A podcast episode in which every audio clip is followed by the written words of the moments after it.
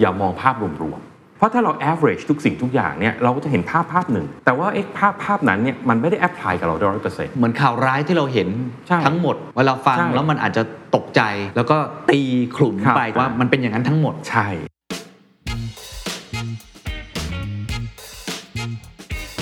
keyword ของช่วงเศรษฐกิจขาลงก็คือคำว่า competitive advantage สมมติเราสองคนไปเที่ยวแอฟริกากันเราก็ไปเดินเล่นกันอยู่ในท้องทุ่งซาฟารี ในวิทยาทีนั้นก็มีสิงโตครับเดินอาดอาดๆมา สิ่งที่ดีสุดครับควรทำก็คือหนีวิ่งให้เร็วที่สุดไม่ถูกครับคุณเคนจริงเหรอฮะเขาบอกว่าก็แค่วิ่งเร็วกว่าอีกคนหนึ่งก็พอ ในโลกการแข่งขันมันก็แค่นี้ครับลูกค้าเขาไม่เลือกเราก็เลือกเขา This is the Standard Podcast. The secret sauce. Strategy Clinic กับดรทนายชรินสาร What's your secret?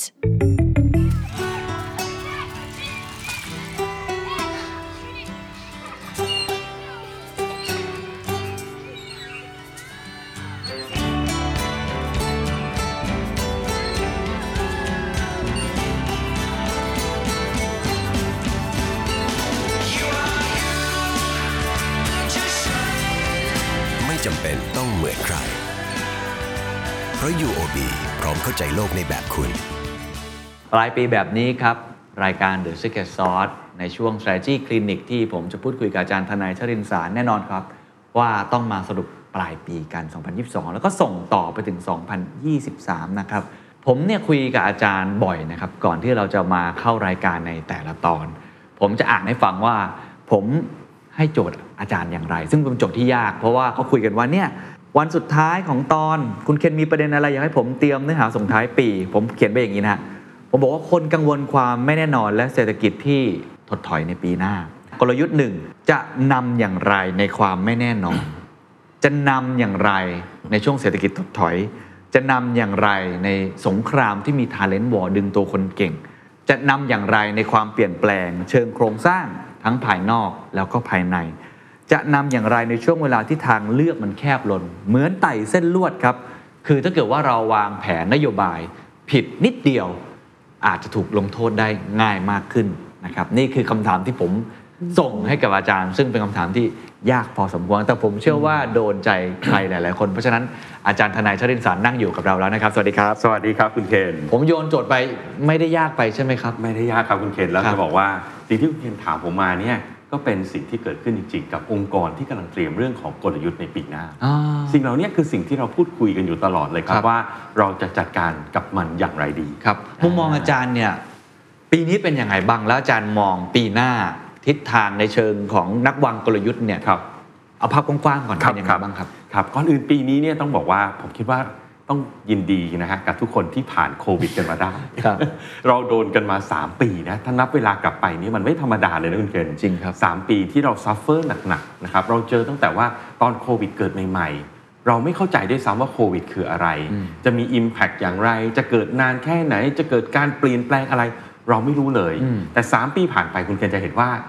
มีคนรอดใช่นะฮะแน่นอนเราอาจจะมีคนที่ล้มหายตายจากไปบ้าง ซึ่งก็เป็นนั่งเรื่องน่าเศร้าครับนะครับธุรกิจที่ปิดตัวไปก็มีเหมือนกัน เราก็เห็นกันอยู่นะครับแม้ว่าจะไม่ใช่ส่วนใหญ่ แต่ก็มีล้มหายตายจากไป ก็ถือว่าเป็นเรื่องน่าเศร้า ดังนั้นสิ่งแรกก็คือ ผมคิดว่าทุกอย่างมันกำลังไปในทิศทางที่ดีขึ้นอืมอะแน่นอนเราไม่พูดกันว่าเราวางใจอนาคตนะครับเพราะอนาคตเป็นเรื่องที่ ต้องจัดการกันต่อไป แต่ครับว่าอย่างน้อยเนี่ยมันดีกว่าช่วงที่วิกฤตหนักๆมากแล้วนะคครัรับบแล้วก็ขอแสดงความยินดีนะครับกับทุก ๆ ท่านนะครับที่ฟังอยู่ตอนนี้นะฮะถ้าท่านฟังมาถึงตอนนี้แสดงว่าท่านได้ผ่านพ้นวิกฤตที่น่าจะยากที่สุดในรอบ 100 ปีอ่าเพราะโควิดนี่เกิดทุก 100 ปี แล้วมีเกิดคนตายมากมายเกิดปัญหาต่างๆ ที่เกิดความไม่แน่นอนครับนะครับเพราะฉะนั้นต้องถือว่าเรารอดกันมาเรียบร้อยแล้วครับใช่ครับดังนั้นต่อจากเนี้ย เราต้องมาคุยกันว่าจะเป็นอย่างไรต่อไป จะเดินหน้าต่อไปอย่างไรใช่ส่วนที่คุณแพนถามผมว่า แล้วมองในอนาคตเป็นอย่างไรอืมนะครับมันก็มองได้หลายมิตินะเราก็ใช้โมเดลเดิมก็ได้ฮะ Steve Analysis ที่เราใช้กันเป็นประจำนะครับเพื่อมามอง แต่สิ่งที่ผมมักจะแนะนำทุกคนเสมอก็คือว่าอย่ามองภาพรวมๆคุณเคนอาจจะจำคำได้ที่ผมเคยพูดบ่อยๆคำว่า de-averaging อ่าครับอ่านะเพราะถ้าเรา average ทุกสิ่งทุกอย่างเนี่ยเราก็จะเห็นภาพภาพหนึ่ง แต่ว่าเอ๊ะภาพภาพนั้นเนี่ยมันไม่ได้ apply กับเราร้อยเปอร์เซ็นต์อ๋อเหมือนข่าวร้ายที่เราเห็นใช่ทั้งหมด เวลาฟังใช่แล้วมันอาจจะตกใจใช่แล้วก็ตีขลุ่มครับไปใช้คำนี้แล้วกันคำไทยอ่าว่ามันเป็นอย่างนั้นทั้งหมด ใช่ใช่ที่คุณเคนพูดเนี่ยจริง ๆ มันไปอีก step หนึ่งด้วยนะฮะคือรับทราบเฉพาะข้อมูลที่เราได้รับรู้ คือคนเราเนี่ยเราไม่สามารถรับรู้ทุกสิ่งทุกอย่างในโลกได้ครับเราก็รับรู้เฉพาะบางเรื่องบางราวใช่ไหมอ่าอย่างเชื่อว่าเมื่อคืนคุณเคนดูบอลอ่าครับ ผมไม่ได้ดูอ๋อออะไรอย่างเงี้ยเพราะฉะนั้นเวลาเราคุยกันเนี่ยเราก็อาจจะมีมุมมองที่แตกต่างกันในเรื่องนี้ได้ครับเพราะว่าเราเนี่ยเลือกรับสื่อที่ไม่เหมือนกันอืมนะครับแต่สิ่งที่ผมพูดเมื่อกี้เนี่ยสมมุติว่าเราใช้วิธีแบบตามหลักวิทยาศาสตร์เลย คือรีเสิร์ชจริงๆอ่าอย่างเช่นตัวอย่างง่ายๆที่ผมใช้ชอบใช้สอนประจำนะคุณเคนสถิติคนไทย อายุเฉลี่ยผู้ชายประมาณ 70ครับผู้หญิงรู้สึกจะประมาณ 72ครับแต่อันเนี้ยเราเรียกว่าค่าเฉลี่ยแต่ถามว่าแล้วมันเกี่ยวอะไรกับเราสองคนคุณเคน เราจะ 70 หรือเปล่าอืมตอบไม่ได้นะครับเพราะฉะนั้นการเห็นค่าเฉลี่ย เราก็พอได้เห็นทิศทางว่าโลกต่อจากเนี้ยมันจะเป็นยังไง เช่น เศรษฐกิจจะเป็นยังไงสังคมจะไปทางไหน แต่สิ่งที่สำคัญกว่านั้นคืออะไรคือสิ่งที่มันเกี่ยวข้องกับเราจอ๋ริงออิมแพคกับเราจริงๆถูกต้องเพราะว่าชีวิตเราอะจะประสบความสำเร็จธุรกิจเราจะไปได้ดีหรือไปได้ไม่ดี มันอยู่ที่สิ่งที่เราจะทำๆอืมนะครับเหมือนที่ผมอาจจะเคยพูดในหลาย ๆ เวทีเรื่องคำว่า future formula ครับอ่าถ้าใครอยากรู้ว่าอนาคตเป็นอย่างไรนะครับเขียนให้ฟังอีกทีแล้วกันนะฮะอนาคตนะฮะเท่ากับปัจจุบัน แน่นอนมันต้องมีจุดเริ่มต้นนะอนาคตมันไม่ได้ลอยมาจากท้องฟ้านะครับมันไม่ได้หลงตุ๊บลงมาแล้วทำให้เราเปลี่ยนแบบจากเดิมไปเป็นอะไรก็ไม่รู้ครับมันต้องมีฐานเก่าอยู่ระดับหนึ่งนะครับปัจจุบันบวกกับเทรนด์อืมอ่าเทรนด์คือการเปลี่ยนแปลง แนวโน้มะฮะต่างๆ แนวโน้มต่างๆนะครับหรือว่าภาษาคณิตศาสตร์จะใช้ตัวเดลต้าอ่าเป็นตัวสามเหลี่ยมบอกว่าเท่านี้บวกกับเท่านี้จะไปเป็นอย่างนี้บางทีก็เป็นการเปลี่ยนแปลงในเชิงเพิ่มขึ้นอืมบางทีก็เป็นการเปลี่ยนแปลงในเชิงลดลงอืมนะครับแต่ถ้ามันเป็นไปตามเทรนด์หมดโลกมันก็ไม่น่าตื่นเต้นโลกที่เราอยู่เนี่ยน่าตื่นเต้นมากเลยคุณเคนเพราะมันมีสิ่งที่สามที่ว่า disruption นะครับที่ผมชอบใช้คำว่า discontinuity อ่าหมายความว่าไอ้สิ่งที่มันเคยเดินมาตามเทรนด์อะมันไม่เป็นไปตามนั้น มันเปลี่ยนทิศ นะครับซึ่งมันเป็นเรื่องที่เกิดขึ้นได้ครับนะครับอันนี้ก็คือ disruption แต่ตัวสุดท้ายอะตัวที่ 4 ในฟอร์มูลาที่ผมให้ไว้เนี่ยก็คือว่ามันขึ้นอยู่กับ our action ด้วยอ่าเราเลือกพะว่ได้ ใช่ ถ้าคุณเคนไม่มาทำ the standard วันนี้ก็ไม่มี the standard ก็จริงสื่อนะฮะหรือว่าในภาพรวมพฤติกรรมผู้บริโภคคอืนมไทยในการเสพข่าว ก็อาจจะเป็นแบบหนึ่งใช่เมื่อไม่มีตัวแปรอย่างใช่ผมเดินเข้ามา ใช่ ซึ่งอาจจะดีแล้วไม่ดีก็ไม่แน่ใจก็ไม่รู้เหมือนกัน แต่ทำให้อนาคตไม่เหมือนเดิม อ่านะครับเพราะฉะนั้นผมอะส่วนตัวผมเทน้ำหนักให้เยอะเอากับไว้ตัวสุดท้ายอ๋อเพราะอะไรครับ เพราะมันเป็นตัวที่เราทำได้อ๋อจริงไหมดีครับ ปัจจุบันมันเป็นผลมาจากอดีต เราคทำรับอะไรมันไม่ได้ เทรนด์เป็นเรื่องภายนอก เรารับรู้ได้ ถ้าเราไม่รู้เดือดร้อนอืม disruption เกิดจากคนอื่นอืมๆแต่สิ่งที่เราทำได้คือตัวเราเองครับผมเลยให้น้ำหนักตัวนี้ค่อนข้างเยอะ โอ้ดีจังครับนะฮะซึ่งเชื่อว่าวันนี้อาจารย์คงจะพูดถึงตัวนี้เป็นหลัก ว่าเราอ่าต้องเตรียมตัวอย่างไร แต่ว่าก่อนก่อนที่จะเป็นตรงนั้นเนี่ยอืมอาจารย์คุยกับนักวางกลยุทธ์ค่อนข้างมาก แล้วก็คุยกับครับนักธุรกิจที่หลากหลาย แล้วก็อืมผู้บริหารที่ครับหลากหลายอุตสาหกรรมด้วยครับนะครับอืมอาจจะไม่ใช่แค่เอ่อธุรกิจฝั่งเอกชนอย่างเดียวด้วยซ้ำบางทีสถาบันการศึกษาหรือว่าอะไรก็แล้วว่ากันไปเนี่ยครับ ทุกคนต้องการเรื่องกลยุทธ์หมดเลยคุณเออคนแล้วแล้วจทุกริคงนส่วนใหญ่มองไปข้างหน้าปีหน้าเนี่ย ทุกคนพูดถึงอะไรกัน ทุกคนกังวลเรื่องอะไร ทุกคนมีความหวังเรื่องอะไรอาจารย์พอจะสรุปได้ไหมครับๆได้ครับได้ครับ อันเนี้ยคือหนึ่งในหัวข้อที่คุณเคนให้ผมเลยมาเมื่อกี้เลยนะฮะ ก็คือเรื่องของการเปลี่ยนแปลง อ่า ผมคิดว่าการเปลี่ยนแปลงเนี่ยตอนเนี้ยมันมี 3 เรื่องใหญ่ ๆ ที่เราต้องจับตามองนะครับอย่างที่บอกคือผมไม่อยากใช้คาว่า average ครับ คือเราบอกว่าประชากรไทยเปลี่ยนแปลงในรูปแบบนี้ แต่จริง ๆ คุณเคนทำสื่อก็อย่างหนึ่งนะฮะอีกท่านหนึ่งทำร้านอาหารก็อีกอย่างหนึ่งอืมเอ่ออีกคนทำสายการบินก็อีกอย่างหนึ่งอืมนะครับสิ่งที่มันเกี่ยวข้องกับเขา เพราะว่าตัวลูกค้าก็แตกต่างกัน พฤติกรรมในการใช้สินค้าและบริการก็แตกต่างกันครับคนคนเดียวกันเวลาเสพสื่อของ The Standard อาจจะมีพฤติกรรมแบบหนึ่ง แต่เดินไปช้อปปิ้งอีกที่หนึ่งอาจจะมีพฤติกรรมอีกแบบหนึ่งอ๋อมันไม่เหมือนกันนะคุณครัเคบนผมเลยไม่อยากใช้วิธีคำว่าเหมาเข่งอืม บางทีพอเราเหมาเข่งปุ๊บเราก็เอามาใช้เลยครับซึ่งมันไม่ฟิตเราพอดีครับนะครับขณะเดียวกันถ้าเราใช้วิธีเหมาเข่งคู่แข่งของเราคนอื่น ๆ ที่อยู่ในอุตสาหกรรมเดียวกันใช้วิธีเหมาเข่งเหมือนกัน สุดท้ายสิ่งที่เกิดขึ้นก็คือทุกคนทำเหมือนกันอ่าจริงครัพอบทำเหมือนกันก็ไม่มีเอกลักษณ์อืมพอไม่มีเอกลักษณ์ก็ไม่มีความได้เปรียบอืมไม่มีความได้เปรียบก็ไม่ทำให้ผลการประกอบการดีกว่าครับครับนะครับเพราะฉะนั้นผมเลยไม่ค่อยชอบใช้คำนี้ ผมถึงชอบคำว่า de-averaging มาก ๆ เลยก็คือเราจับมันแยกออก และดูซิว่าอันไหน ที่มันเกี่ยวข้องกับเรา และเราสามารถนำมาใช้ประโยชน์ได้ครับผมคราวนี้พอคุณเคนถามเรื่องของคาว่าการเปลี่ยนแปลงเนาะที่แน่นอนก็คือสิ่งที่เราทำอยู่ ถ้าเราจะประสบความสำเร็จมันต้องเข้ากับบริบท โลกกำลังเปลี่ยนไป ถ้าสิ่งที่เราทำไม่เข้ากับบริบท มันก็ไปไม่ได้ครับรายการทีวีตอนนี้ก็เหนื่อยหน่อยนิดนึงแล้วอ่าครับปีนี้ทีวีค่อนข้างแบบเหนื่อยน่าน่าน่าเป็นห่วงครับเพราะว่ามันไม่ไม่ได้ทำอะไรผิด แต่ว่าพฤติกรรมของคนน่ะเปลี่ยนแปลงไปบริบทโดยรวมบริบทใช่ถามว่าคนมีทีวีไหมผมเชื่อว่าทีวี as hardware นะมีกับทุกบ้านนะอืมแต่คอนเทนต์ที่เคยดูกันเหมือนสมัยเด็กๆ มันไม่ใช่แบบนั้นแล้วครับครับนะครับเพราะฉะนั้นเนี่ยการเปลี่ยนแปลงมันเลยเป็นสิ่งที่คนทำกลยุทธ์เนี่ยต้องเอาใจใส่อืมแต่อย่าไปมองแค่ว่าเหมาเข่งว่าใครๆเขาบอกแบบนี้อืมต้องมามองบริบทของตัวเองให้ได้ว่า ในบริบทของตัวเองเนี่ยมันมีการเปลี่ยนแปลงอะไรบ้างครับแล้วค่อยมาคิดต่อว่าแล้วเราจะทำอะไรดีอ่าซึ่งอาจารย์เมื่อกี้เปิดสามไว้เรื่องสามเรื่องามันมีสามเรื่อง เรื่องแรกเนี่ยคือเรื่องของผู้บริโภคอืม ผู้บริโภคเปลี่ยนพฤติกรรมไปเยอะมาก ๆ เลยนะครับ โดยเฉพาะโควิด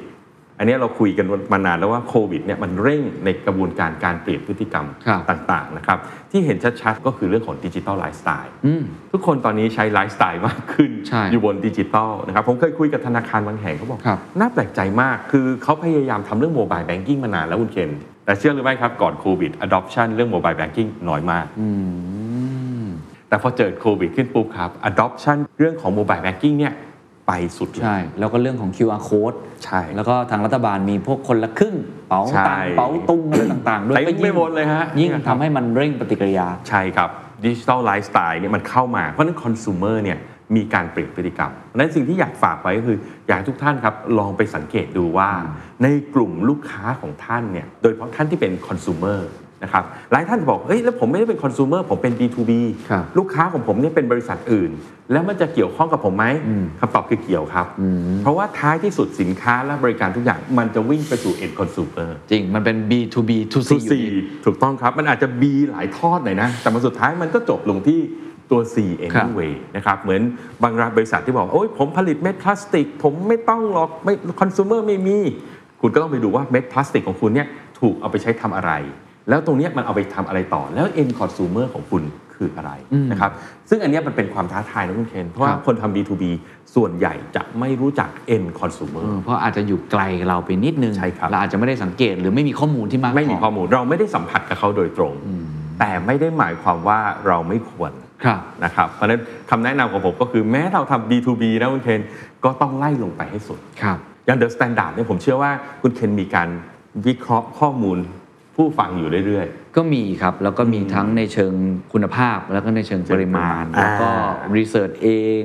ครัหบรืออาจจะเป็นการลงพื้นที่ส่วนบุคคลของครับแต่ละทีมเองที่เข้าใช่ไปอยู่ในสนามครับเอามาซัมมาไรซ์มาคุยกันครับจริง ๆ อย่างผมเองก็คุยกันเรื่องปีหน้า ว่าอืมทุกท่านเนี่ยจะเปลี่ยนไปยังไงเหมือนกัน เพราะผมก็ต้องทำงานกับออเดียนอืมใช่ไหมเอ๊ะคนฟังจะเปลี่ยนไปยังไง ยกตัวอย่างแบบเอาแบบง่ายหยาบๆที่สุดครับเช่น TikTok อืมอย่าง เงี้ยเราเห็นชัดว่าผมเคยไม่เชื่อมันอันนี้ฮะพูดกันตามตรงครับสองปีก่อนผมเห็นว่ามันเป็นคลิปเต้นอะอ่า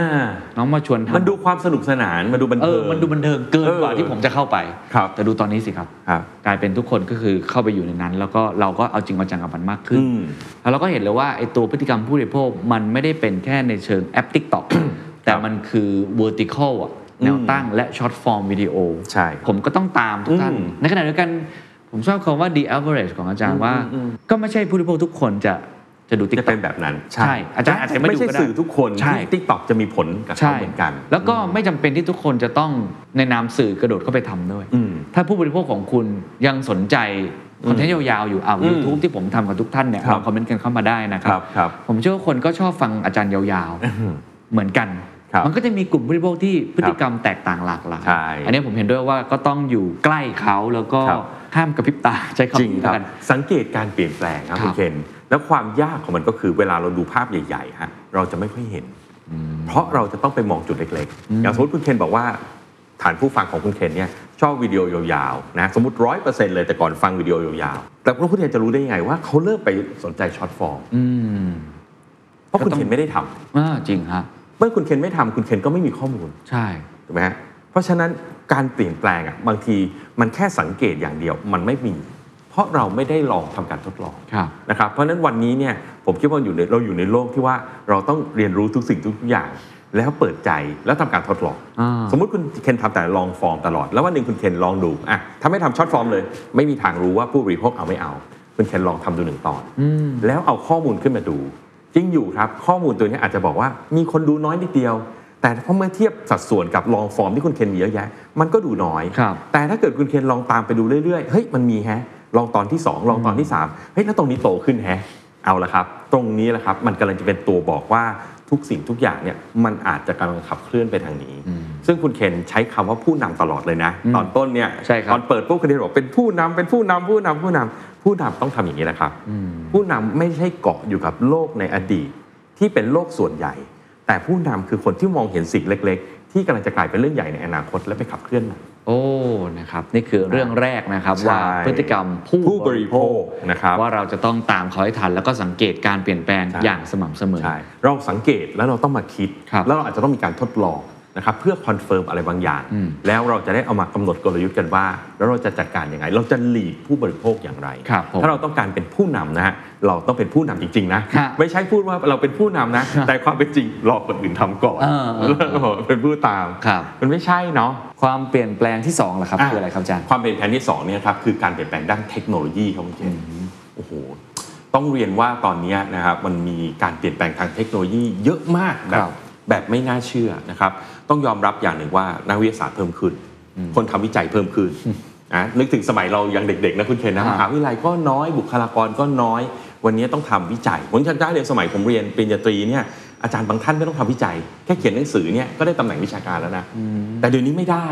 นะจะเป็นพอสอรอสอศาสตราจารย์ทำวิจัย แล้วถึงแม้เป็นศาสตราจารย์นะคุณเคนต้องทำวิจัยอย่างต่อเนื่องด้วยนะ ไม่งั้นไม่ได้อีก คือวันนี้โลกมันถูกผลักดันให้เกิดทำงานวิจัยมากขึ้นนะครับ แล้วเครื่องมือในการทำวิจัยอยู่นี้ดีขึ้นนะแต่ก่อนจะประมวลผลเก็บข้อมูลเนี่ยมันยากไปหมดครับเพราะฉะนั้นวันนี้ต้องยอมรับอย่างหนึ่งว่า เราจะมีการพัฒนาทางเทคโนโลยีและวิชาการ ที่เร็วกว่าอดีตขึ้นไปอย่างไม่มีข้อจำกัด โอ้ไม่เคยมองมุมนี้เลย เพราะมันมีจำนวนคนที่ทำงานด้านนี้มากขึ้น แล้วเม็ดเงินลงด้านนี้มากขึ้น เม็ดเงินด้านนี้ก็เยอะขึ้นอ๋อสตาร์ทอัพก็เกิดขึ้น มหาวิทยาลัยก็ทำวิจัยกันมากขึ้น มันไม่ใช่แค่ว่าโลกหมุนเร็วอย่างเดียว แต่ใช่การค้นคว้าวิจัยเราก็เพิ่มขึ้นจริง บริษัทต่างๆก็ลงทุน R&D มากขึ้นอ๋อรัฐบาลเองก็ลง R&D กันทั่วโลกๆอ๋อเข้าใจแล้ว คือมันเป็นแบบเนี้ยครับแต่ตัวจุดเปลี่ยนเลยคุณเคนคือคอมพิวเตอร์อ่าแต่ก่อนเนี่ยเราจะประมวลผลข้อมูลทีเนี่ย ผมผมฟังผมเกิดไม่ทันนะ แต่ฟังพี่ๆเล่ามาเรื่อง punch card อืมคอมพิวเตอร์สมัยก่อนเรียนเชื่อไหมเขาต้องเอากระดาษมาเจาะรูแล้วก็เสียบเข้าเครื่อง แล้วคอมพิวเตอร์ประมวลผลโอ้เหรอเขาถึงเรียกว่า punch card อ๋ออันนี้ยุคแรกของคอมพิวเตอร์ฮะผมมาใช้คอมพิวเตอร์ในยุคที่เรียกว่าเป็น PC ยุคแรกๆเนี่ยเครื่อง 286 386ทำงานช้ามากครับนะครับแต่ในยุคปัจจุบันเนี้ยมันไปถึง quantum computing ละแล้วตอนนี้ล่าสุดที่ทำงานแบบ real time มี Open AI อะไรอย่างเงี้ย ChatGPT ใช่ไหมเออโอ้โห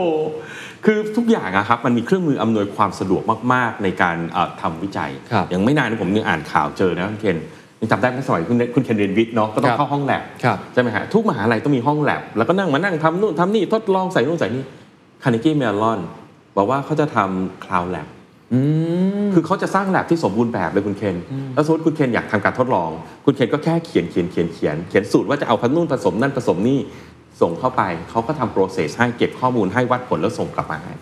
สุดยอดไม่เราไม่ต้องมีห้องแลบเราไม่ได้มีห้องแลบตรงเองหน้าเราสามารถมีห้องแลบที่ world class แบบ Carnegie Mellon แล้วเราก็ส่งไปตอนกลางวันเขาก็ทำกลางคืนเช้าแล้วก็ดูผลโอ้สุดยอด คือคือโลกมันจะหมุนเร็วมากครับเพราะฉะนั้นต้องยอมรับว่าเทคโนโลยีมันไปเร็วจริงๆเนี่ยสองสามวันก่อน ไม่ทราบคุณเคนเห็นทันเห็นข่าวไหม nuclear fusion อ่าเห็นครับ ที่สหรัฐประกาศความสำโอ้เร็จโห ขนลุกเลยนี่ก็เป็นอีกอะคุณเคนก้าวหนึ่งเนอะอืมสมัยผมเรียนม .6 เนี่ยเราเพิ่งคุยกันเรื่อง nuclear fusion ว่าครับจะเป็นสิ่งที่จะเปลี่ยนโลก แต่ยังไม่สามารถทำได้ในการทดลองจริงอ๋อเพราะมันเกิดขึ้นแค่บนดวงอาทิตย์ใช่ควบคุมมันไม่ได้ ไม่ใช่แค่สหรัฐนะ คนที่พยายามใช่ทำอยู่ยุโรปก็พยายามทใช่ำจีนก็เคยประกาศความสำเร็จดวงอาทิตย์เทียมใช่ไปใช่เพราะฉะนั้นบริบทที่อาจารย์บอกคือมันมันมีหลายคนพยายามครัจะบ ค้นคว้าวิจัย ใช่ เทคโนโลยีก็เลยจะเคลื่อนที่ไปข้างหน้าเร็วมากขึ้นเรื่อยๆ เร็วมากๆเลย ใช่ครับ เพราะฉะนั้นบทบาทเทคโนโลยีสูงมาก ผมยอมรับแบบไม่อายเลยนะวันก่อนเนี่ยพอวันนิวเคลียร์นิวฟิวชั่นเกิดเหตุ มีเพื่อนๆ ส่งในไลน์กลุ่มมาให้ เขามาสรุปให้ฟังว่าตอนเนี้ยมันคืออะไรยังไง เป็นเป็นเอ่อเป็น YouTube คลิป ผมเปิดเข้าไปดู ผมจำได้ว่าสมัยผมเรียนมัธยมเนี่ยผมแอบบอกเองผมเก่งฟิสิกส์นะครับแต่ผมเข้าไปดูวิดีโอนี้เสร็จปุ๊บผมบอกผมไม่รู้เรื่องเลย คือเขาลงไปถึงระดับมวลสารที่ลงไปมากกว่าอิเล็กตรอนโปรตอนอะไรที่ที่ผมเคยรู้หมดแล้ว นี่แค่เวลาแค่ไม่กี่สิบปีคุณเคนจริงครับแต่ต่อจากเนี้ยมันจะไปด้วยอัตราเร่งนะครับเหมือนเดิมผมไม่ได้แนะนำว่าให้ไปเรียนรู้เทคโนโลยีทุกอย่างในโลกนะครับแต่ผมอยากให้สแกน แล้วดูว่าเทคโนโลยีตัวไหนเกี่ยวข้องกับบริบทของธุรกิจของท่านโอ้ครับราะฉะนั้นก็ต้องติดมันไม่ตามจำเป็นใกล้ชิดต้องไปนั่งดูว่าแบบโอ้ยใครบอกมาว่า 50 เทคโนโลยีเปลี่ยนโลกอ่า ก็ฟังก็ได้แต่เราต้องเลือกเฉพาะตัวที่มันเกี่ยวข้องกับเราที่กระทบกับเราที่กระทบกับเราอ่าและตัวนี้ครับมันจะทำให้เกิด disruption ซึ่งในมุมมองของนักวางกลยุทธ์อย่างอาจารย์เนี่ยอืมก็ต้องติดตามหลาย ๆ อันต้องเพราะอาจารย์ติดตามให้ที่ปรึกษาหลาย ๆ อุตสาหกรรมถูกไหมใช่ผมเข้าอุตสาหกรรมไหนผมต้องเข้าใจบริบทเขาก่อน ผมจะไม่ได้เข้าไปว่าเออมีเทมเพลตแล้วก็เติมเติมเติมเติมเติมผมต้องเข้าใจบริบทก่อนว่าเขาเกี่ยวกับอะไร และจะมีเทคโนโลยีไหนบ้างที่เข้ามาเกี่ยวข้อง ตัวอย่างเช่นถ้าเราอยู่ในธุรกิจพลังงานครับ วันนี้นิวเคลียร์ฟิวชันเนี่ยเตรียมตัวเลยนะฮะอ๋ออ่าเตรียมตัวเลย คือจะเป็นแหล่งพลังงานที่ครับสะอาดที่สุดถูกที่สุดและยั่งยืนที่สุด มันอาจจะยังมาไม่ถึงในวันนี้ แต่ว่าทิศทางถูกไหมครับแนวโน้มอนาคตใช่มันเห็นสัญญาณแล้วว่าและน่าจะประสบความสำเร็จกับ action ของเราด้วยครับคุณเคนอ่าคุณเคนนึกภาพอย่างนี้นะฮะถ้าปล่อยให้มหาวิทยาลัยทำเรื่องนี้กันต่อไป สมมุตินะฮะมันอาจจะใช้เวลา 10 ปี แต่ถ้าเกิดภาคเอกชนทุกคนเห็นด้วยบอกว่าเฮ้ยอันนี้ของจริง ทุกคนลงขันครับ แล้วเอาด็อกเตอร์ของตัวเองนี่ไปช่วยกันทำมันอาจจะจบใน 4 ปีจริง มันก็จะเร็วขึ้นอีก มันก็จะสมการที่เราวางไว้มันก็เปลี่ยนอีก เหมือนรถยนต์ EV ที่เราเห็นเลยเออตอนนี้เมืองไทยแบบโอ้โหถ้าปล่อยไปเรื่อยๆนี่ก็คงอีกนานทีเดียวอ่าแต่พอมีการเร่งมีคนนู้นมีคนนี้เข้ามาครับมีมาตรการภาครัฐนะฮะนะฮะทางกรมต่างๆ ราชการก็ช่วยให้ส่วนลดลงมามันก็เร็วขึ้นนะคุณเคนเพราะฉะนั้นอย่างที่บอกว่า future มันไม่ได้อยู่ที่ตัวมันเอง มันมีแอคชั่นของพวกมัเรานมีแอคชั่นของพวกเราด้วย และ action ของพวกเราเนี่ยจริง ๆ มันเป็นแรงที่แรงมาก เพราะเราสามารถควบคุมมันได้ แสดงว่านี่คือความเปลี่ยนแปลงที่ 2 ที่เราต้องจับตา ที่เราต้องจับตามองใกล้ชิดใช่ครับสำหรับอนาคตต้องบอกอย่างที่บอกฮะอนาคตจะมีการเปลี่ยนแปลงในอัตราเร่งที่ไม่เหมือนกับอดีตครับผมนะครับก่อนโควิดนี่ไม่ต้องพูดกันเลย ตอนนั้นผมว่า speed เต่ามากๆเลยนะโอ้ใช้คำนี้เนาะใช้ speed เต่ามากเลยแล้วโควิด ก็เกิดการ shoot กันอย่างรุนแรงครับแต่ต่อจากเนี้ยครับมันจะไปค่อนข้งเตาเทอร์โบแล้วตอนเตานี้เทอร์โบแล้วเพราะทุกอย่างมันครับ มันฟื้นกลับมาเงินก็เริ่มเข้าสู่ระบบนะครับจากพฤติกรรมผู้บริโภคเทคโนโลยี อันที่ 3 คืออะไรครับ คือเรื่องของการแข่งขันครับคุณเคนการแข่งขันเนี่ยเป็นสิ่งที่ผมให้น้ำหนักมากที่สุดนะครับเพราะว่าถ้าพูดถึงผลการประกอบการธุรกิจนะนึกถึงคนทำธุรกิจแล้วกันนะอ่าเราต้องการกำไรครับอ่ากำไรเติบโตยั่งยืนอันนก็ว่ากันไป แต่ตัวพื้นฐานเลยคือกำไรนะครับกำไรเนี่ยในการทำธุรกิจเนี่ยจะสูงได้หรือไม่เนี่ยมันขึ้นอยู่ระดับการแข่งขัน กลับไปที่ Five Force Model ของอาจารย์ Michael E. Porter ถ้าระดับการแข่งขันสูงนะฮะอัตราการทำกำไรก็จะต่ำนะครับนึกถึงว่าถ้าเกิดมีคู่แข่งตัดราคากันอยู่เรื่อยๆ ถึงคุณจะเก่งที่สุด คุณก็ได้กำไรน้อย เพราะว่าการแข่งขันมันสูงนะครับสิ่งที่ผมเริ่มเห็นครับคุณเคนก็คือว่าพอตอนโควิดเนี่ยผู้เล่นหลายรายหายไปอ๋อผู้เล่นหลายรายหายไป ซึ่งอาจจะเป็นข้อดีนะครับของผู้เล่นที่ยังเหลืออยู่ครับ แต่ ความจริงที่มันมาด้วยกันคุณเคนก็คือคนที่เหลืออยู่คือคนที่แข็งแรงเพราะฉะนั้นคนที่เหลืออยู่นี่คือคนที่แข็งแรง ดังนั้นการแข่งขันมันจะรุนแรงขึ้นกว่าเดิมอ๋ออาจารย์มองว่าการแข่งขันจะรุนแรงกว่านี้อีกใช่ เพราะว่ารายกลางๆหรือรายเล็กเนี่ยในหลายอุตสาหกรรมเราเริ่มเห็นแล้วว่าเริ่มหายไปล้มหายตายจากหรือมีการหรือโดนเทคโอเวออ่าร์ take over ใช่อ่าโดนซื้อกันไปอ่า telecom เราก็เห็นกันอยู่ เพราะฉะนั้นต่อจากเนี้ยคนที่เหลืออยู่คือรายใหญ่ครับดังนั้นจะทำให้เกิดการแข่งขัน ที่รุนแรงขึ้นนะครับนอกจากนั้นยังไม่พอครับ พอเราพูดคำการแข่งขันนะคุณเคนตอนหลังๆเนี่ยมันเกิดการสร้างธุรกิจใหม่เยอะอ่าคุณเคนเคนจะเห็นว่าเด็กรุ่นใหม่ๆเนี่ยเขาไม่ค่อยอยากเป็นลูกจ้างกันเท่าไหร่ใช่ใช่เขาอยากทำธุรกิจเองครับผมนั่นแหละครับคือสิ่งที่กำลังเกิดขึ้นด้วยอ๋อก็คือจะมีคู่แข่งรายใหม่ที่เกิดขึ้น แล้วหลายท่านก็จะบอกเอ้ยพวกนั้นเขารายเล็กจะไหวยังไง แต่อย่าลืมนะครับพวกเนี้ยรายเล็กก็จริง แต่เขาอะมีวิธีคิดแบบสตาร์ทอัพจริง สตาร์ทอัพเนี่ยเขาถูกสอนมาเลยคุณเคนว่าให้มา disrupt รายใหญ่ แล้วคิดแบบ 10x 10x 10x ตลอดเลยใช่เขามาแบบฝันใหญ่นะครับ จริงอยู่เราจะเห็นว่าตอนเนี้สตาร์ทอัพอาจจะเริ่ม slow down นิดนึง เพราะว่าอัตราดอกเบี้ยที่เริ่มสูงขึ้นครับ VC เริ่มทำการชะลอเล็กน้อย แต่ว่าผมว่าความฝันของคนรุ่นใหม่มันไม่หายไป และเขาจะมาด้วยวิธีการใหม่ๆครับ ดังนั้นถ้าให้ผมมองนะฮะผมมองว่า การแข่งขันเนี่ยจะกลายเป็นการแข่งขันในหมู่รายใหญ่มากขึ้น ถ้าเกิดการฟาดฟันกันรุนแรงเมื่อไหร่จะฟาดฟันกันหลัง เพราะว่าทุกคนแข็งแรง แต่ก็จะโดนการแข่งขันอีกมิติหนึ่งด้วยโอ้คือการแข่งขันจากผู้เล่นรายใหม่ ๆ ที่มาพร้อมความตั้งใจสูง พลังที่อย่างรุนแรง และที่สำคัญครับคือเขาใช้เทคโนโลยีเป็น โอ้ เข้าใจฮะ คือแสดงว่าภาพรวมของสมรภูมิมันเปลี่ยนอืมมันแข่งขันกันนั่นแหละ แต่มันไม่ได้เปลี่ยนแค่ในเชิงปริมาณว่าแข่งขันกันมากขึ้นอย่างเดียว ของอาจารย์มองผมว่าน่าสนใจคือมันลงดีเทลเข้าไปว่า แต่ละสนามเนี่ยหนึ่งคือใช่ตัวใหญ่ที่เหลือนี่โอ้โหเข้มแข็งสุดๆ แข็งแกร่งช้างชนช้างอ่าไม่พอมีรายย่อยๆ ที่มีกระบวนท่าไม่เหมือนเดิมใหม่ๆขึ้นมาอ๋อเขาค้นคิดกระบวนท่าใหม่ มี business model ใหม่ ๆ ใช้เทคโนโลยีใหม่ ๆ โอ้โหเห็นออกไหมถ้าสมมติแบบมีผู้เล่นรายใหม่แล้วมาผลิตไฟฟ้าด้วยเทคโนโลยีนิวเคลียร์ฟิวชันอะอ๋อถามจริงว่ารายใหญ่ที่เก่าเก่าๆจะอยู่เนี่ยจะจะสู้ยังไง หรือสื่อจู่ๆมาแข่งกับผมใช้ Chat GPT มาเขียนข่าวแทนผม ใช่อะไรแบบนี้เป็น Google ต้นเนี่ยเจอ Chat GPT ไปผมว่าก็ต้องเริ่มเริ่มมองแล้วนะเขามาด้วยกระบวนท่าใหม่ เข้าใจครับใช่ไหมโอ้ Google Search ขึ้นมาให้ลิงก์ลิงก์ลิงก์ลิงก์แล้วก็ต้องไปไล่ดู Chat GPT มาอธิบายให้เสร็จจริงครับ ผมไม่ได้อยากให้กลัวครับครับแต่ผมอยากให้บริบทสังเกตใช่สังเกตนะฮะแล้วก็กลับมาพิจารณาดูว่านี่แหละคือปัจจัยที่มันเปลี่ยนแปลงไปครับและเราจะสามารถอยู่ในโลกที่เปลี่ยนแปลงไปได้อย่างไร โดยที่โลกใบเนี้ยคือโลกของเราเองด้วย ไม่ใช่ดูตามค่าค่า average ครับโอ้โหผมว่าเป็นอืมสามประเด็นที่เหมือนเป็นคำพื้นฐานนะที่ได้ยินกันบ่อยๆ พฤติกรรมผู้บริโภคเอ่ยดิจิ t a ลทรานส์ฟอร์เมชันหรือเทคโนโลเทคโนยีโลยีเอ่ยเทคโนโลยีผมไม่ได้มองแค่ดิจิตอลด้วยนะเคนผมมองทุกอย่างทั้หมเลดยนะอ่าใช่หรือว่าในมุมของการที่จะเปลี่ยนแปลงภาพการต่อสู้การแข่งขันการแข่งขันคือฟังดูแล้วมันเป็นอะไรที่เราพูดกันเป็นประจำอืมแต่พออาจารย์ลง detail เนี่ยผมว่าเราเห็นภาพชัดมากขึ้นว่า มันไม่เหมือนเดิมครับ แล้วมันเร่งปฏิกิริยาผู้เล่นหน้าใหม่ก็เกิดขึ้น เพราะฉะนั้นโอ้โหยิ่งฟังยิ่งปวดหัวครับอาจารย์ยิ่งมันทำให้ผู้นำเนี่ยต้องมีความคิดมากขึ้นและลึกซึ้งมากขึ้น เพราะฉะนั้นเราจะกลับมาคุยเรื่องของเราแล้วพอดูอ่าบริบทแล้วครับ action ของเราในความไม่แน่นอนต่างๆ ในเรื่องของเศรษฐกิจถดถอยอาจารย์มีอืมคำแนะนำอย่างไรบ้างครับอะเอาเรื่องเศรษฐกิจถดถอยก่อนแล้วกันนะครับ คือคือหลายคนก็กังวลนะว่าเศรษฐกิจถดถอยอ่าผมมองภาพใหญ่ก่อนละกัน ผมคิดว่าตัวเลขทั้งหมดที่ผมได้ยินได้รับฟังมาลุงเคนอ่า global economy น่าจะไม่ค่อยสวยครับผมนะครับเพราะอเมริกาเองก็ยังขึ้นดอกเบี้ยต่ออมนะครับยังทำท่าจะไปเรื่อยๆ เห็นบอกจะไปถึง 5%ครับครับใช่โอ้โห ซึ่งมันมันมันต่างกันมากกับยุคก่อน pre covid นะครับยุโรปก็ยังไม่ค่อยสัญญาณยังไม่ค่อยดีเท่าไหร่นะครับยังมีเรื่องสงคราม เรื่องต้นทุนพลังงานอังกฤษ Brexit ออกไปอังกฤษก็ได้ยินว่า ก็ค่อนข้างที่จะลำบากครับแม้แต่จีนเองที่เราเห็นว่าตอนนี้เริ่มมีการผ่อนคลายครับแต่ zero covid แต่ zero covid แต่ก็คนเต็มโรงพยาบาลอืมนะผมยังคิดว่าอันเนี้ยยังเป็น uncertainty สำหรับประเทศจีนอยู่นะอืมคือด้านหนึ่งปล่อย zero covid ก็จริงให้คนเริ่มแบบมี movement เรื่องต่างๆด้านเศรษฐกิจจะได้เดิน แต่ถ้าโรงพยาบาลเต็มอะจะเป็นยังไง ผมยังจำได้สมัยที่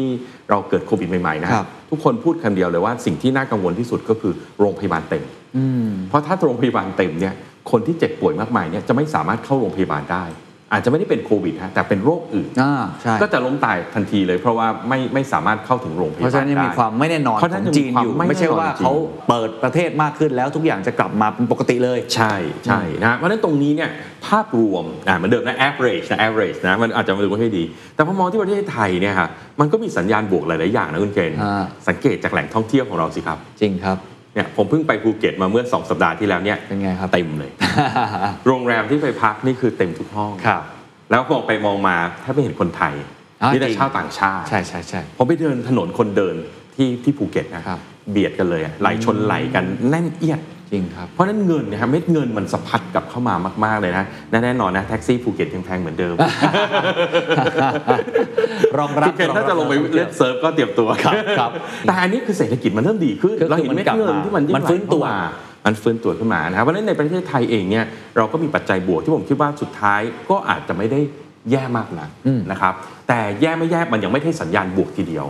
คราวนี้เราจะต้องทำยังไงดี อันนี้เป็นคำถามที่ผมโดนบ่อยมากเลยว่า ในภาพรวมเนี่ยถ้าเกิดแย่ลงมันจะเป็นยังไงนะครับมีบริษัทหนึ่งเนี่ยเอ่อเขามาปรึกษาผมเขาบอกว่าเขาเอ็กซ์พอร์ต 70%หลักๆ ไปยุโรปอเมริกาเขาถามผมว่าถ้าเศรษฐกิจอเมริกาเนี่ยแย่ลงจะเป็นอย่างไร จะกระทบเขาหรือเปล่า เขาจะต้องลดกำลังการผลิตลดค่าใช้จ่ายลดคนอะไรอย่างนี้ไหม ผมก็ตั้งคำถามเขาก่อนไปก่อนว่า Market Share คุณอะของสินค้าของคุณเนี่ยเมื่อเทียบกับทั้งโลก คุณแข่งกับคนเยอะแยะไปหมดเนี่ย สักกี่เปอร์เซ็นต์ครับเขามองไปมองมาสักพักหนึ่งแล้วก็ตอบผมว่าก็ไม่ถึง1%เปอร์เซ็นต์อืมเออเอ๊ะแล้วคุณจะไปกังวลอะไร ในเมื่อสมมติตลาดโลกหดลงอ่าก็จริง แต่คุณเนี่ย contribution ยังน้อยมาก และนั่นหมายความว่ายังมีตลาดอีก 99 เท่า ที่ถ้าคุณไปแย่งเขาได้นะครับ เพราะฉะนั้น keyword นะฮะของช่วงเศรษฐกิจขาลงนะฮะคุณเคนก็คือคำว่า competitive advantage อืมอ่าถ้าจะแปลให้มันชัดเจนให้มันเห็นภาพง่ายนิดนึงฮะ นึกถึงภาพนี้คุณเคนสมมติเราสองคนนะครับไปเที่ยวแอฟริกากันครับผมอ่าเราก็ไปเดินเล่นกันอยู่ในท้องทุ่งซาฟารี ในวิทยาทีนั้นก็มีสิงโตครับเดินอาดอาดๆมาอะคุณเคนกับผมเรายืนอยู่ตรงเนี้ยแล้วมีสิงโตเดินอาดอาดๆมา สิ่งที่ดีที่สุดครับควรทำก็คือหนีวิ่งให้เร็วที่สุดใช่ฮะถูกไหมครับคุณเคนไม่ถูกครับคุณเคนจริงเหรอฮะจริงๆไม่ใช่ เขาบอกว่าก็แค่วิ่งเร็วกว่าอีกคนหนึ่งก็พอ เออจริงคุณเคนนึกออกไหมจริงฮะสมมติอาจารย์วิ่งหนีไปผมโดนกิน อาจารย์รอดแล้วแล้วแล้วเรียบร้อยแล้วเรียบร้อยแล้วโอเคนี่ผมยังไม่ถึงวิชามานนะโอ้นี่รายการแล้วพวมากพวกสายวิชามานเขาจะบอกว่ายิ่งกว่านี้อีกขัดขาคนละคนดีกว่า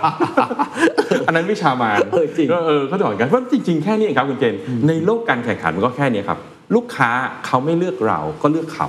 ถ้าเราชนะหนึ่งช่วงตัว นะฮะเหมือนเหมือนการวิ่งแข่งร้อยเมตรนะคุณเจนเขาชนะกันที่จุดศูนย์หนึ่งวินาทีครับแค่นั้นจบเพราะฉะนั้นถ้าเกิดสมมติ Market Share ของคุณเนี่ยไม่ถึง 1%เลย แล้วคุณแข่งกับอีก 99 คนในโลก แค่คุณทำได้ดีกว่าสัก 10 คนครับสบายแล้วฮะคือบางทีเราพอเห็นข่าวเรื่องเศรษฐกิจถดถอยเรื่องผลกระทบที่จะเกิดขึ้น เราอาจจะกังวล แต่ถ้าครับมาดูความเป็นจริง แต่จเราริงๆกัแล้วงวลในสิ่งที่เราทำอะไรไม่ได้ไงอ๋อเศรษฐกิจถดถอยใครไปทำอะไรได้ทำไม่ได้ เราก็ต้องปล่อยเศรษฐกิจถดถอย แต่สิ่งที่เราทำได้คือ เพิ่มความสามารถในการแข่งขัน เพราะถ้าเทียบกับคู่แข่ง ถ้าเกิดว่าถ้าเราเราวิ่งเหนือกว่าคู่แข่ง แล้วจบเขาโดนสิงโตกินใช่เราตลาดมันไม่ได้หดจากร้อยเหลือศูนย์นะคุณเคนอ๋อตลาดจะมากหกจากหดจากร้อยก็เหลือ 90 80ครับมันก็ยังเหลืออีกมากมายให้เราสามารถทำได้อ่าเพราะฉะนั้นกลับมาที่ competitive advantage ครับซึ่งมันแปลได้สองคำนะนะครับมันเป็นส่วนต่างระหว่าง willingness to pay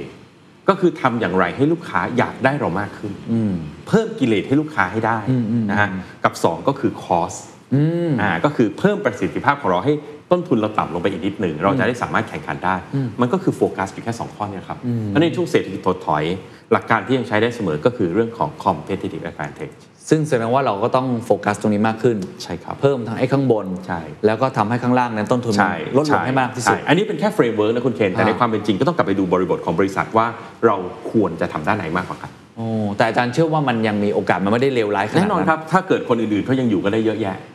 ยิ่งโดยเฉพาะถ้า Market Share เราไม่เยอะนะฮะครับถ้าสมมติ Market Share เราร้อยเปอร์เซ็นต์อันนี้ผมไม่เถียง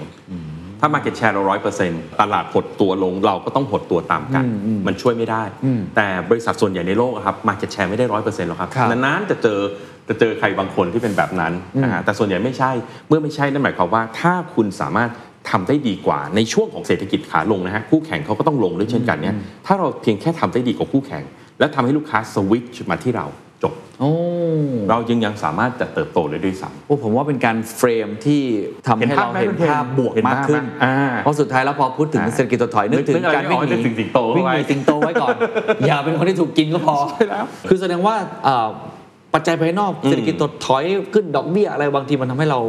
ครับเสพข้อมูลแบบโอเวอร์โหลดมากเกินไปใช่แต่จริงๆ สิ่งที่สำคัญคือกลับมาดูคู่แข่ง แล้วก็ดูลูเรากค้าเรากังวลไปเองอ๋อครับเรากังวลในสิ่งที่เราไม่สามารถควบคุมได้อืมเข้าใจมากขึ้นครับนะอะอ่าดีครับ อันนั้นคือในเรื่องของเศรษฐกิจถดถอยเศรษฐกิจถดถอยในแง่ของความไม่แน่นอนนะครับ เพราะว่าตอนนี้จากวูก้ามาบานี่ แล้วก็คำอะไรก็ไม่รู้มันเต็มไปหมดเลย คนกลัวเรื่องความไม่แน่นอนในคุณเชื่เชิองเชื่อไหมปีหน้าต้องมีออกมาอีกแน่ๆต้องมีคำเพิ่มนักวางกลยุทธ์ทั้งหมดมันคือคำว่าความไม่แน่นอนฮะอ่าความไม่แน่นอน เพราะว่าอย่างที่บอกครับ future มันไม่แน่นอนครับ ตาม future formula ผม ปัจจุบันเนี่ยมันแน่นอนเทรนด์ก็มีการเปลี่ยนได้ disruption อาจจะเกิดหรือไม่เกิดไม่มีใครรู้ แล้ว action ทั้งของเราและของคู่แข่งอีกมากมาย ทั้งหมดเนี่ยครับมันคือความไม่แน่นอน ดังนั้นอนาคตเนี่ยไม่มีใครทายได้แม่นอยากให้มี mindset นี้ครับว่าเราต้องอยู่ความไม่แน่นอน สมัยก่อนเราผมยังเคยได้ยินตั้งแต่ผมเด็กๆเลยนะ มีท่านผู้ใหญ่บอกสอนไว้ว่า ความแน่นอนคือความไม่แน่นอนสิ่งที่แน่นอนที่สุดในโลกคือความไม่แน่นอนนะครับ ดังนั้นเราต้องเรียนรู้ที่อยู่กับความไม่แน่นอนนะความไม่แน่นอนเนี่ยมันเกิดจากการที่เราเห็นอนาคตหลายแบบนะเหมือนเราโยนเหรียญตึ้งเนี่ยมันคือไม่แน่นอนออกหัวหรือออกก้อยมันคือความไม่แน่นอนนะครับความไม่แน่นอนคือการที่เราไม่รู้ว่ามันจะออกหัวหรือออกก้อยนะครับแต่ที่ผมยกอันเนี้ยมัน extreme มากๆครับเพราะมันคือ randomแต่ในโลกความเป็นจริง คุณเคนคิดว่าโลกเราเนี่ยแรนดอมไหม ก็มีทั้งแรนดอมและไม่แรนดอมในฐานะที่เราเป็นนักวิทยาศาสตร์เราเรียนสายวิทย์กันมาด้วยกันทั้งคู่ จริง ๆ มันก็มีการทดมันลองมีเหตุผลอ่าถูกมีไหเหมตุผลทั้งหมดมันมีเหตุผลทุกอย่างที่เกิดขึ้นครับถูกไหมฮะโลกร้อน global warming มีเหตุผลไหมมี EV ที่เกิดขึ้นมามีเหตุผลไหมมันก็มี คือทุกอย่างถ้าเราคิดแบบนักวิทยาศาสตร์ และเราเชื่อแบบพระพุทธเจ้า ทุกอย่างมันมีเหตุและมันมีผลครับเพียงแต่เราอาจจะยังไม่เข้าใจมันเท่านั้นเองหรือเราอาจจะไม่รู้ว่าเหตุมาจากไหน ใช่ มันอาจจะเป็นเรื่องใหม่จนเราไม่เข้าใจสำหรับเราอ่าอ่าอย่าง AI ตัวใหม่ ๆ ที่ทำอะไร Chat GPT ได้เนี่ยเราไม่เข้าใจมันอ๋อมันเป็นว่าอะไรครับมันคือความไม่รู้อืมนะถ้าโยงกลับไปทางศาสนาก็คือคำว่าอวิชชานะฮะความไม่รู้มันก็เลยทำให้เราไม่รู้ว่ามันจะเกิดอะไรขึ้นครับมันก็เลยทำให้เรารู้สึกว่ามันไม่แน่นอนนะครับทีสิ่งที่ผมจะแนะนำก็คือว่า ถ้าเราเจอเรื่องของความไม่แน่นอน ซึ่งมันเป็นเรื่องปกติครับนะยอมรับว่ามันเป็นเรื่องปกติ เพราะมันเป็นเรื่องเกี่ยวกับอนาคต อนาคตเป็นเรื่องใหม่ที่ไม่เคยเกิดขึ้นก่อน ดังนั้นเราไม่รู้ว่าอะไรจะเกิดขึ้น เหมือนคุณเคนทำรายการใหม่ๆอะคำถามง่าย ๆ เลย คุณเคนมั่นใจไหมว่ารายการนี้จะปัง ไม่มีทางไม่มีทาง เพราะฉะนั้นนี่ก็คือความไม่แน่นอนอ่าเมื่อปกติเมื่อคุณเคนปกติฮะปกติมากก็ต้องลองดูเพราะก่อนเราทำยังไงฮะ เมื่อเราไม่รู้เราก็ทำแล้วก็ศึกษากับมันเนี่ยฮะแล้วก็ต้องทำให้ตัวเองรู้อาวิชากลายไปเป็นวิชา ก็คือเราก็ลงมือทำดูเราเข้าไปเกาะติดกับมันครับถ้าเราเอ็กซ์เพร์เมนต์ได้ สมมติเราบอกว่ามีเซกเมนต์หน่อยของลูกค้าเกิดขึ้น เราไม่แน่ใจว่าเซกเมนต์เนี่ยจะจริงไม่จริง เราก็ลองเข้าไปขายดู แล้วเราเรียนรู้นะครับอย่าไปมองผลลัพธ์ แต่ไปมองที่การเรียนรู้แทนเพราะความไม่แน่นอนเนี่ยมันคือเราไม่รู้ครับแต่ถ้าเราเข้าไปรู้กับมันมาก ๆ เช่นมี AI ตัวใหม่เกิดขึ้น เราไม่รู้ว่าจะมี Impact อย่างไร เราก็เข้าไปศึกษามันให้เยอะๆแล้วเราจากความไม่รู้เนี่ยครับมันจะเริ่มเป็นความรู้ แล้วมันจะเริ่มเห็นแนวทางที่ชัดเจน และสิ่งที่ไม่แน่นอนเคนที่แปลกอย่างหนึ่งนะฮะคือเมื่อเวลาผ่านไปมันจะกลายเป็นสิ่งที่แน่นอนจริงไหมตอนที่ผมโยนเหรียญเนี่ยอยู่กลางอากาศเนี่ยมันคือความไม่แน่นอนเพราะมันตกถึงพื้นเมื่อไหร่มันกลายเป็นความแน่นอน อ๋อ ซึ่งวิธีการที่จะคุณเปลี่เคยนนลอนช์ product ใหม่ลอนช์รายการใหม่ ตอนแรกมันก็เป็นความไม่แน่นอนครับ ณเคนจัดไปสักหกเดือนมันก็แน่นอนว่าจะรอดหรือจะเจ๊ง ครับงั้นความยากที่สุดเหมือนจะเป็นการเปลี่ยนเรียน สภาวะแห่งความไม่รู้ความไม่แน่นอนเนี่ยครับ ให้กลายเป็นสิ่งที่เราใช่พอจะเห็นใช่ มันบ้างและเข้าใจมันได้บ้าง เพราะฉะนั้นสิ่งแรกคือการเข้าไปศึกษาอย่างใกล้ชิด ตรงไหนไม่รู้เข้าไปดู ตรงไหนไม่แน่นอน เข้าไปเกาะติดให้มันรู้นะครับ พอเราเริ่มรู้ปั๊บเนี่ย ความแน่นอนมันจะเริ่มชัดเจนขึ้น แต่อีกตัวที่มันจะช่วยเราก็คือเวลาที่ผ่านไปอ่าเวลาที่ผ่านไปมันก็ทำให้ทุกอย่างเนี่ยมันเริ่มชัดเจนขึ้น อาจารย์มีคำแนะนำยังไงบ้างครับเกี่ยวกับเรื่องของการศึกษาอืมหาข้อมูลเพิ่มเติม หรือครับว่าการเข้าไปทดลองทำครับคือในอดีตมันอาจจะไม่ได้จำเป็นอืมที่ต้องทำการเนี่ยลองไปทำตัวอย่างมาดูซิ ลองทดลองดูซิใช่มากขนาดนี้อย่างนี้แล้วกัน อันนี้ครับจากมุมมองที่ผมครับเห็นองค์กรหลายองค์กรอืมคือเขา explore เยอะมากครับคือปล่อยไอ้เรื่องเจ้าเรือเล็กเนี่ยออกครับไป ลุยแล้วก็ล้มบ้างเจ็บบ้างครับแต่สุดท้ายถ้าเกิดมันเจอสักตัวมันก็ครับกลับมาได้ แสดงว่า mindset นี้ต้องเป็น mindset normal ในยุคปัจจุบันอาจารย์มองขนาดใช่นั้นไหมครับ experiment เนี่ยคือเครื่องมือในการจัดการแห่งอนาคตเลย เพราะว่าอดีตเรารู้อยู่แล้วว่าอนาคตมันไม่เหมือนกับอดีตดังนั้นเราต้อง experiment ผมชอบเปรียบเทียบเสมอเหมือนตอนคริสโตเฟอร์โคลัมบัสไปอเมริกาฮะเราหาข้อมูลเก่าไม่ได้ เราค้นแผนที่เก่าทั้งหมดเราก็หาอเมริกาไม่เจอโคลัมบัสก็ไม่รู้โคลัมบัสก็ไม่รู้โคลัมบัสแค่รู้ว่า 1. โลกกลม เมื่อโลกกลมนั่นหมายความว่าถ้าคุณแล่นเรือไปทางตะวันตก คุณต้องไปโผล่ที่ประเทศจีนอืม logic วิทยาศาสตร์ แล้วเขาก็ไปทางตะวันตก โดยไม่มีแผนที่ก็คือการทดลอง ก่อนหน้าโคลัมบัสอาจจะมีอีกหลายคนก็ได้นะฮะ ที่ประวัติศาสตร์ไม่จารึกอ่าาต้องลองถามเฮียวิทย์ดูอ่าครับเพราะพวกที่เขาไปแล้วเขาไม่กลับเขาอาจจะไม่มีชื่ออยู่เลย แล้วอาจจะไม่มีการบันทึกใดครับๆแต่คนที่ไปครั้งสำเร็จก็คือโคลัมบัสอ๋อใช่ไหมฮะมันเป็นมันเป็นลักษณะเนี้ยครับคุณเคนคราวนี้ถ้าคุณเคนถามว่าแล้วเราจะเริ่มเรียนรู้ยังไง ผมขออ้างอิงวิธีการแบบวิทยาศาสตร์แล้วกันเนาะครับแบบนักวิจัยครับนะนักวิจัยเนี่ยเวลาเราจะทำเรื่องอะไรก็ตามเนี่ยสิ่งแรกที่เราจะทำเราจะทำสิ่งที่เรียกว่า literature review อืมอ่าก็คือไปดูคนอื่นๆที่เขียนเกี่ยวเรื่องเกี่ยวเรื่องเนี้ยครับมีใครทำอะไรมาแล้วบ้างใช่แล้วนั่นหะใช่แล้วนั่นคือจุดเริ่มต้น จากนั้นพอเราเริ่มทบทวนวรรณกรรม เราก็จะได้มุมมองต่างๆมากมายเนี่ยจากนั้นเราเริ่มมาทำสมมุติฐานที่เราเชื่อว่ามันจะเป็นยังไงนะครับจากนั้นทำการทดลองเก็บข้อมูล เพื่อที่จะพิสูจน์ว่าสมมุติฐานนั้นจริงหรือไม่ครับเช่น Wall Street Journal เขาบอกว่าผู้บริโภคในอนาคตเนี่ยเชื่อว่ารสชาติเนี่ยจะชอบรสเผ็ดมากขึ้นเหรอจริงๆคุณเคนเออเออ อันนี้แปลกดีนะอ่าเขามีเขามีการอ้างอิงฮะเขาบอกว่าไปดูสิตอนเนี้ยซอสพริกอะขายดีทั่วโลกอ๋อก็จริงนะจริงนะจริง แต่ก่อนเนี้ยคนกินเผ็ดอะมีแต่ชาติไทย มีอินเดียใช่ใช่ใช่ใช่มีเม็กซิกันใช่ไหมฮะ มีจีนตอนใต้ ตอนนี้คุณเคนไปเหอะทั่วโลก ใช่ใช่คือซอสพริกผมเต็มเลย ผมเคยคุยกับบริษัททำพวกเนี่ยวัตถุดิบอืมพวกส่วนประกอบอืมอาหารครับเขาก็บอกว่าเออมันเทรนด์มันขายดีขึ้น รสชาติแบบใช่ฮิปสเปนิกรสชาติอืมแบบเอเชียครับได้รับความนิยมมากอะขึ้น คราวนี้ถ้าผมลองถามดูว่าอันเนี้ยมันเป็นการเปลี่ยนแปลงระยะสั้นหรือระยะยาวตอบไม่ได้ไม่รู้มันคือ uncertainty มันคือความไม่แน่นอนถูกไหมอ่าบางทีบางบางเรื่องเนี่ยมันเป็นแค่แฟชั่น คนกินช่วงนี้แล้วก็จบ ใน Wall Street Journal เนี่ยเขาเขียนว่า เป็นเพราะว่าตุ่มรับรสอาหารของเด็กรุ่นใหม่เนี่ยไม่ค่อย sensitive จริงเหรอฮะเขาว่าอย่างนั้นเขาบอกว่าคนรุ่นเก่านะ อันนี้นี่คุณเคนกับผมเรารุ่นเดียวกันเนาะครับเออก็อันนั้นไปด้วยกันก่อนแล้วกันครันะบเขาบอกว่าคนรุ่นเก่าจะมีความละเอียดในเรื่องรสชาติเพราะทานอาหารที่แบบไม่รีบกินอะอาหารจะมีรสชาติเยอะถ้าคุณเคนลองไปทานอาหารไทยยุคโบราณดูจะพบว่ามันมีความกลมกล่อมสูงมาก ในขณะที่ถ้าเรามาทานเฟรนช์ฟรายเฟรนช์ฟรายก็คือเฟรนช์ฟรายเค็มๆจบเขาบอกว่าต่อมรับรสของเด็กรุ่นใหม่เนี่ยจะแยกเรื่องรสชาติได้ไม่ค่อยเยอะค่ะก็เลยต้องการอะไรที่มันแรงอ๋อๆเพราะรสเผ็ดเนี่ยมันเป็นรสแรงโอ้ทานแล้วมันรู้สึกเขาว่าอย่างนั้นนะฮะอ่าแต่ทั้งหมดเนี่ยผมพยายามจะชี้พอยต์เดียวว่า ถ้าเราไม่รู้ว่ามันจริงหรือไม่จริง ก็กลับไปเรื่องเดิมฮะ literature review ความเผ็ดเรื่องต่อมรับรสดูซิว่าสรุปยังไง พอสรุปยังไงปุ๊บเราเริ่มเห็นแนวทาง hypothesis ทำการทดลอง เก็บข้อมูลจากตัวอย่างจริง แล้วก็สรุปซิว่ามันเป็นอย่างนั้นจริงไหมครับซึ่งในนามองค์กรผมลองอืมคิดต่อแล้วกันเนาะอืมชวนอาจารย์คิดอืมหรือว่าชวนทุกคนที่ฟังอยู่ในตอนนี้อืมคิด ถ้าเป็นองค์กรขนาดใหญ่ ผมว่าพออมนึกภาพออกอืมจับมือกับมหาวิทยาลัยตั้งหน่วยงานครับ R&D ขึ้นมา ซึ่งครัก็บเห็นองค์กรไทยหลายครับองค์กรทำครับระดับโลกไม่ต้องพูดถึงก็ไปไกลมากแล้วอืนะมแต่ถ้าเป็น SME ล่ะครับเราจะใช้ framework หรือ process ในการครับทดลองแบบที่อาจารย์บอกเมื่อครักี้บเข้ามาปรับใช้ยังไงได้บ้างครับผมว่ากระบวนการไม่ต่างจากเดิมคุณเคนก็เริ่มจาก literature review เนาะครับแล้วก็เริ่มมา form hypothesis จากนั้นก็ทำ experiment เพื่อจะ confirm นะครับในบริบทเล็ก ๆ ของเราสเกลเล็กกลับมาเรื่องก็ได้เดิมคือ ผมคิดว่าเราไม่อยู่ในจุดที่จะขี่ช้างจับตะกแตนอะเราเป็น SME boundary หรือ scope of work เราก็ค่อนข้างเล็ก เราก็ทำเรื่องของเราในในสเกลที่เราทำได้นะครับมันไม่มีประโยชน์ที่เราจะไปทำเรื่องใหญ่ที่ที่เราไม่มีความสามารถในการทำเนาะครับครับยิ่งถ้าเกิดสมมติเอ่อ boundary หรือ context ของเรามันเล็กเนี่ย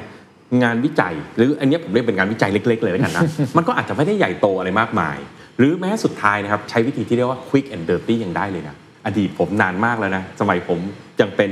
consultant ที่จูเนียร์มาก ตอนนั้นต้องเข้าไปช่วยธนาคารแห่งหนึ่งครับครับนะฮะซึ่งเขามีปัญหาว่า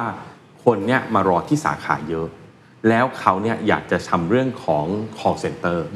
นะครับเป็น automated IVR interactive voice response ไอ้ไอ้ที่เราเกลียดกันทั้งโลกอะคุณเคนนึกออกไหมเราโทรเข้าไปที่ call center แล้วเจอให้กด 1 2 3 4อะฮ่าฮ่าฮ่าแล้วมีคำพูดคอยบอกเราอะเราเกลียดเกลียดนะฮะฮ่าฮ่าแต่นั่นมันคือวิธีการลดคอสอ๋อเพราะว่าถ้าคนเดินเข้าสาขาเยอะเนี่ยมันแพงนะครับคราวนี้เขาก็ถามผมว่าแล้วมันจะคุ้มไหมรู้ได้ไงระบบนี่มันแพงจะตายแล้วมันจะคุ้มปะผม ก็ไม่รู้หรอกครับ ไม่มีใครรู้อะแล้วลงทุนไปแล้วเกิดไม่คุ้มทำไงอืมอะผมบอกอ้าวอย่างนี้เราก็ต้องทำวิจัยกันสิ ผมก็อยากรู้ก่อนว่าคนเนี่ยมาเยอะแค่ไหนอะเขาบอกเขาก็ไม่รู้ผมถามต่อแล้วคนเนี่ยที่มาเนี่ยเขามาทำ transaction อะไรบ้างโอ้โห ถ้ารวบรวมใช้เวลานานมาก เขาบอกเขาต้องไปเก็บจากกระดาษ คนนี้มาฝาก คนนี้มาตอน คนนี้มาอัปเดตบุ๊ก ไม่รู้ ผมถามต่อ แล้วเขารอนานแค่ไหนนี่ไม่มีเลย อ้าว ไม่รู้ทำยังไง บอกโอ้โหถ้าจะทำเป็นวิจัยขนาดใหญ่มันช้าผมเลยบอกว่าต้องทำแบบ quick and dirty สุ่มครับ สาขาขนาดใหญ่ขนาดกลางขนาดเล็ก แล้วก็ส่งเจ้าหน้าที่เนี่ยไปยืนเฝ้าเลยตั้งแต่เช้าวันเย็น แล้วก็สุ่มสุ่มวัน แล้วก็ไปยืนดูสังเกตเลยว่าคนเนี่ยเข้ามาทำ transaction อะไร แล้วจับเวลาจริง ๆ ว่าคนเนี้ยเดินเข้ามาเวลากี่โมง แล้วเดินออกเวลากี่โมง แค่เนี้ยครับ เราก็ได้ตัวเลขออกมาจำนวนหนึ่งที่เราสามารถเอามาคำนวณว่า มันคุ้มกว่าไหม ถ้าเราจะติดตั้งระบบนี้ แล้วย้ายคนเหล่านี้ออกไปใช้ระบบ โดยไม่ต้องเข้ามาที่สาขา คือไม่ต้องทำแบบละเอียดยิบก็ได้ ถูกต้อง เพราะว่าท้ายสุดครับ strategy คือการตัดสินใจ การตัดสินใจมันเป็นแค่เชิงทิศทางคุณเจนมันไม่ต้องการข้อมูลละเอียดยิบว่า เราต้องการไปทางซ้าย 47.5 องศาเปอร์เซ็นต์อะไรอย่างเงี้ยมันไม่ใช่เลย มันแค่ว่าซ้ายหรือขวาจบอ๋อทางไหนเข้าใจดีกว่า และถึงถ้ามันไม่ดีกว่าขึ้นมาจริง ๆ เราสามารถพลิกไปอีกทางหนึ่งได้ ก็ครับจบเช่นกัน โอ้ เห็นภาพครับนะฮะน่าสนใจครับ quick and dirty เอาไปลองใช้ได้นะครับ ทีนี้ยังมีอยู่หัวข้อหนึ่งครับ ที่ผมผมอืมถามอาจารย์ไปเหมือนกัน ซึ่งผมว่าจะเป็นเห็นภาพใหญ่แล้วกัน เช่น การครับตัดสินใจของสาราอาณาจักรอืมระหว่างคลังอืมกับแบงก์ชาติไม่ค่อยตรงกันสักเท่าไหร่อืมตลาดลงโทษทันทีโอ้ครับเงินปอนด์ร่วงอืมเลย ศรีลังกาเอ้ยแต่ละเออประเทศเนี่ยคือการตัดสินใจของผู้นำเนี่ยมันมันมันมันแคมีบผลมันมีผลมันมีผลมากมันพลาดนิดเดียวมัน sensitive อันนี้มัน sensitive มากขึ้นอืมในอนาคตอาจารย์มองว่าเป็นอย่างนั้นไหมแล้วเราควรจะทำอย่างไรครับ ความเห็นผมและคุณเคนซึ่งอันนี้อาจจะแตกต่างกันได้นะ ก็คือผมมองว่าจริงตอนเนี้ยโลกเนี้ยคือโลกแห่งโอกาส แบบที่เราไม่เคยมีมาก่อนในอดีตเลยนะแล้วฮะผมลองย้อนเวลาเพียงนิดหนึ่งนะย้อนไปสมัยผมเด็ก ๆ แล้วกันเนาะตอนนั้นไม่มีคำว่าโลกาภิวัตน์ดังนั้นถ้าจะทำธุรกิจก็ต้องอยู่ในประเทศไทยครับ พอวันหนึ่งมีคำว่าโลกาภิวัตน์มาปุ๊บนี่โอ้โห ผมมีอีก 200 ประเทศ โอกาสไหมฮะโอกาสทั้งนั้นเลย ไม่ประสบความสำเร็จในประเทศไทยไปประสบความสำเร็จต่างประเทศก็มีจริง ๆ คุณเคนเชื่อไหมเรามีบริษัทไทยหลายแห่งเลยนะที่ไม่ประสบความสำเร็จในประเทศไทยครับแล้วไปประสบความสำเร็จในต่างประเทศอ้าวผมเชื่อว่ามีแน่นมีอนมีมีล่าสุดเนี่ยเราก็เพิ่งทานกันไปอะไอศครีมโมจิอ๋ออ่าที่คุณเคนทานอ๋อทานกันครับน่ะอ๋อนั่นแหละจริงครับเป็น exporter รายใหญ่ของประเทศเลยนะฮะแต่คนไทยในประเทศมีโอกาสทานน้อยมากเพ ราะว่าผมว่ามันมันไม่ใช่ดีหรือไม่ดีนะฮะแต่มันเป็นเพราะว่า Market Product Fit เนี่ยมันอาจจะไม่เหมาะกับประเทศไทยอืมแต่เหมาะกับต่างประเทศ ซึ่งจริงๆก็เป็นเรื่องดีครับเพราะกำลังซื้อสูงกว่าแล้วก็นำเงินตราเข้าประเทศด้วยอืมนั่นหมายความว่าเห็นไหมมีโอกาสเยอะมาก สมมติถ้าผมเป็นคนทำไอศครีม ผมทำในประเทศไทยขายไม่ประสบความสำเร็จในอดีตผมบอกผมต้องเลิกทำครับแต่วันนี้ผมอาจจะบอกว่าเอ้ยมีอีก 200 ประเทศอะอืมมันมีโอกาสนะที่ไอศครีมของผมเนี่ยจะไปดังในบางประเทศได้โอ้เข้าใจครับจริงซึ่งนะครับอาจารย์มองว่าโลกในตอนนี้อืม เป็นแบบนั้นเหรอฮะมันเป็นแบบนั้น segment ก็เช่นเดียวกันฮะสมัยก่อนเนี่ย segment น้อยมากอ๋อ segment มีอยู่2อสาม segment เองเนี่ยตามอายุตามเพศตามการศึกษาโอ้โหวันนี้ segment มีไม่รู้เท่าไหร่เออจริงเนาะจริงทำเสื้อผ้าเนี่ยเห็นชัดๆเลยเขาสามารถเจาะเซกเมนต์ได้อะจริง คนน้ำหนักมาก คนน้ำหนักน้อย คนสูงคนเตี้ยโอ้เดี๋ยวนี้เต็มไปหมดเลยฮะทำพอดแคสต์แบบผมใช่แล้วก็ไม่จำเป็นต้องมียอดล้านวิวทุกตัว ใช่ บางทีหลักหมื่นอืมแล้วตรงกลุ่ม ก็อย่างได้ก็อาจจะมีลูกค้าใช่เข้ามาแล้วซื้อก็ได้ ผมมองว่าวันนี้คือโลกแห่งโอกาสครับนะครับแล้วโอกาสเนี่ยมันต้องมาพร้อม capability นะครับด้านหนึ่งเนี่ยธุรกิจมันคือฝั่ง demand กับ supply ครับเราเห็นโอกาสในตลาดหรือไม่ ผมบอกว่าวันนี้เยอะมาก ตลาดแบบ global ตลาดโอ้เยอะแยะไปหมดเลย คราวนี้มาดูฝั่งทำบ้างแหละฝั่ง capability อืมเพราะถ้าไม่มี capability เห็นโอกาสมันก็ไปไม่ได้อยู่ครัดีบครับใช่ไหมครับวันนี้ capability ก็โชคดีมากคุณเคนโลกวันนี้มันเป็นโลกของ collaboration เราไม่จำเป็นต้องมีเองก็ได้ก็ต้องทำเองก็ได้ ไม่ทำเองก็ได้เอาซอร์สได้เยอะแยะ ผมเจอบางบริษัทเนี่ยเขาขายของอยู่บน Amazon เนี่ยเขา outsource ที่เหลือทั้งหมดเลยเขามีแค่หน้าร้านแต่หลังบ้านเนี่ยมีคนคอย operate ให้นะครับวันนี้ผมเชื่อว่า Line เอ่อ Line Official ของหลาย ๆ ที่ก็ outsource operation นะ ไม่ได้นั่งดูเองหรอก มัน outsource ได้ partner กันก็ได้ หรือถ้ามีเงินนิดนึงแอดควายเลยก็ยังได้ก็จริงเนอะเพราะฉะนั้นมันไม่เหมือนอดีตครับไม่ต้องที่บอกว่าทำเองหมดสมัยก่อนเราทำไม่เป็น เราต้องมาเริ่มนับจากศูนย์เราเริ่มมานั่งจับนู่นจับนี่ฮะเหมือนยุคนึงฮะยุคที่เก่ามากจริงๆแล้วคุณเคนอยากทำโปรแกรมคอมพิวเตอร์ไม่มีอะไรก็ต้องไปซื้อตำรามานั่งทำ coding เอง วันนี้ก็จ้างคนอื่นก็ได้ ไปใช้แพลตฟอร์มมาตรฐานก็ยังได้เออวันนี้ capability ก็มีโอกาสอีกมากมาย เพราะฉะนั้นมันอยู่ที่วิธีคิดแล้วครับคุณเคนครับว่าเราจะ ไปตรงไหนด้วย capability อะไร โอ้ฟังอาจารย์แล้วรู้สึกมีความหวังนะ ว่าไอ้โลกที่มันไม่แน่นอนโลกที่มันเปลี่ยนแปลงโลกที่คนมองว่าเศรษฐกิจจะถดถอยเนี่ยครับมันก็มีโอกาสอยู่มากมาย ใช่ เพราะฉะนั้นผมคงอยากจะเข้าสู่จุดที่ให้อาจารย์ช่วยสรุปนิดหนึงครับจากครับจากบริบทสามความเปลี่ยนแปลงอันนั้นอ่าฮะอ่าฮะจากเรื่องของเศรษฐกิจถดถอยที่อาจารย์อ่ามองว่า เป็นเหมือนสิงโตครับมาบุกเราแล้วเราก็วิ่ง หรือในแง่ของวิธีคิดของเราที่อืมจะจัดการกับความไม่แน่นอนครับอวิชชาอืมเป็นวิชาจนมาถึงสุดท้ายเมื่อกี้ที่อืมผมค่อนข้างชอบนะว่าอืมกรอบคิดในการมองของเราเนี่ยมันมีโอกาส แล้วก็ capability ที่เราไม่ต้องทำเอง สรุปแล้วเนี่ยอืมคนที่วางกลยุทธ์ หรือคนที่มีหน้าที่ในการนำองค์กรครับจากเนี้ยครับอะไรคือวิธีคิดอาจารณ์พูดถึงวิธีคิดเนาะอืมอืมอืมที่เราต้อง เพิ่มเติมครับ upskill ตัวเองอืมเช่นเมื่อกี้พอพูดถึงว่าเราไม่ต้องทำเองละอืมอันนี้ผมยกตัวอย่างเล่นๆอาจารย์ครับตอบครับไม่ต้องผม แสดงว่า skill ของเราในเรื่อง collaboration ต้องดีขึ้นอืม partnership เราต้องเก่งขึ้นเก่งขึ้นอันนี้ยกตัวอย่างเป็นต้นนะ และเราต้อง network ดีใช่ network ดีขึ้น อาจารย์มองว่าอะไรคือ skill set หรือ mindset ที่สำคัญมากของนักวางกลยุทธ์ในครับในปีหลังจากนี้ครับและอะไรที่ ต้องเลิกได้แล้วครับคุณเคนอะไรเงี้ยมีมีอะไรบ้างครับครับคือที่จริงๆมันพูดทั้งหมดมันคือคำโดยรวมเลยมันคือคำว่า strategic thinking อะนะ strategic thinking มันเป็นคำที่ค่อนข้างใหญ่คุณเคนแต่มันเป็นความสามารถในการมองมองสิ่งที่คนอื่นเห็นเหมือนเหมือนๆกันนี่แหละครับ แต่มองออกมาแล้วเนี่ยมันมองไม่เหมือนกัน มันเห็นแง่มุมบางอย่างที่สามารถทำให้พัฒนาได้นะครับถ้าเอาแบบ basic basic เลยสมัยก่อนญี่ปุ่นเขาจะเรียกว่าไคเซนอะอ๋อครับไคเซนก็คือเห็นอะไรแล้วก็ปรับปรุงให้มันดีขึ้นทีละนิดทีละนิดใช่ใช่คนทำงานอยู่ในโรงงานเนี่ยทำทุกวันทำทุกวันบางคนก็ไม่เห็นอะไรเลยก็ทำเหมือนเดิมเหมือนเดิมเหมือนเดิมแต่บางคนเดินเข้ามาเฮ้ยทำไมไม่ทำอย่างนี้เนี่ยครับตรงเนี้ยมันมีสิ่งเรียกว่า strategic mindset ซึ่งทั้งหมดเนี่ยมันต้องเริ่มจากการสังเกต นะผมว่า skill ที่สำคัญมาก ๆ เลย คือการสังเกตการรอบรู้สิ่งที่เกิดขึ้นนะครับเอ่อสูตรที่ผมชอบให้บ่อยๆ เลยเวลาผมสอนเนี่ยก็คือ what คือต้องสังเกตว่า what อะไรเกิดขึ้น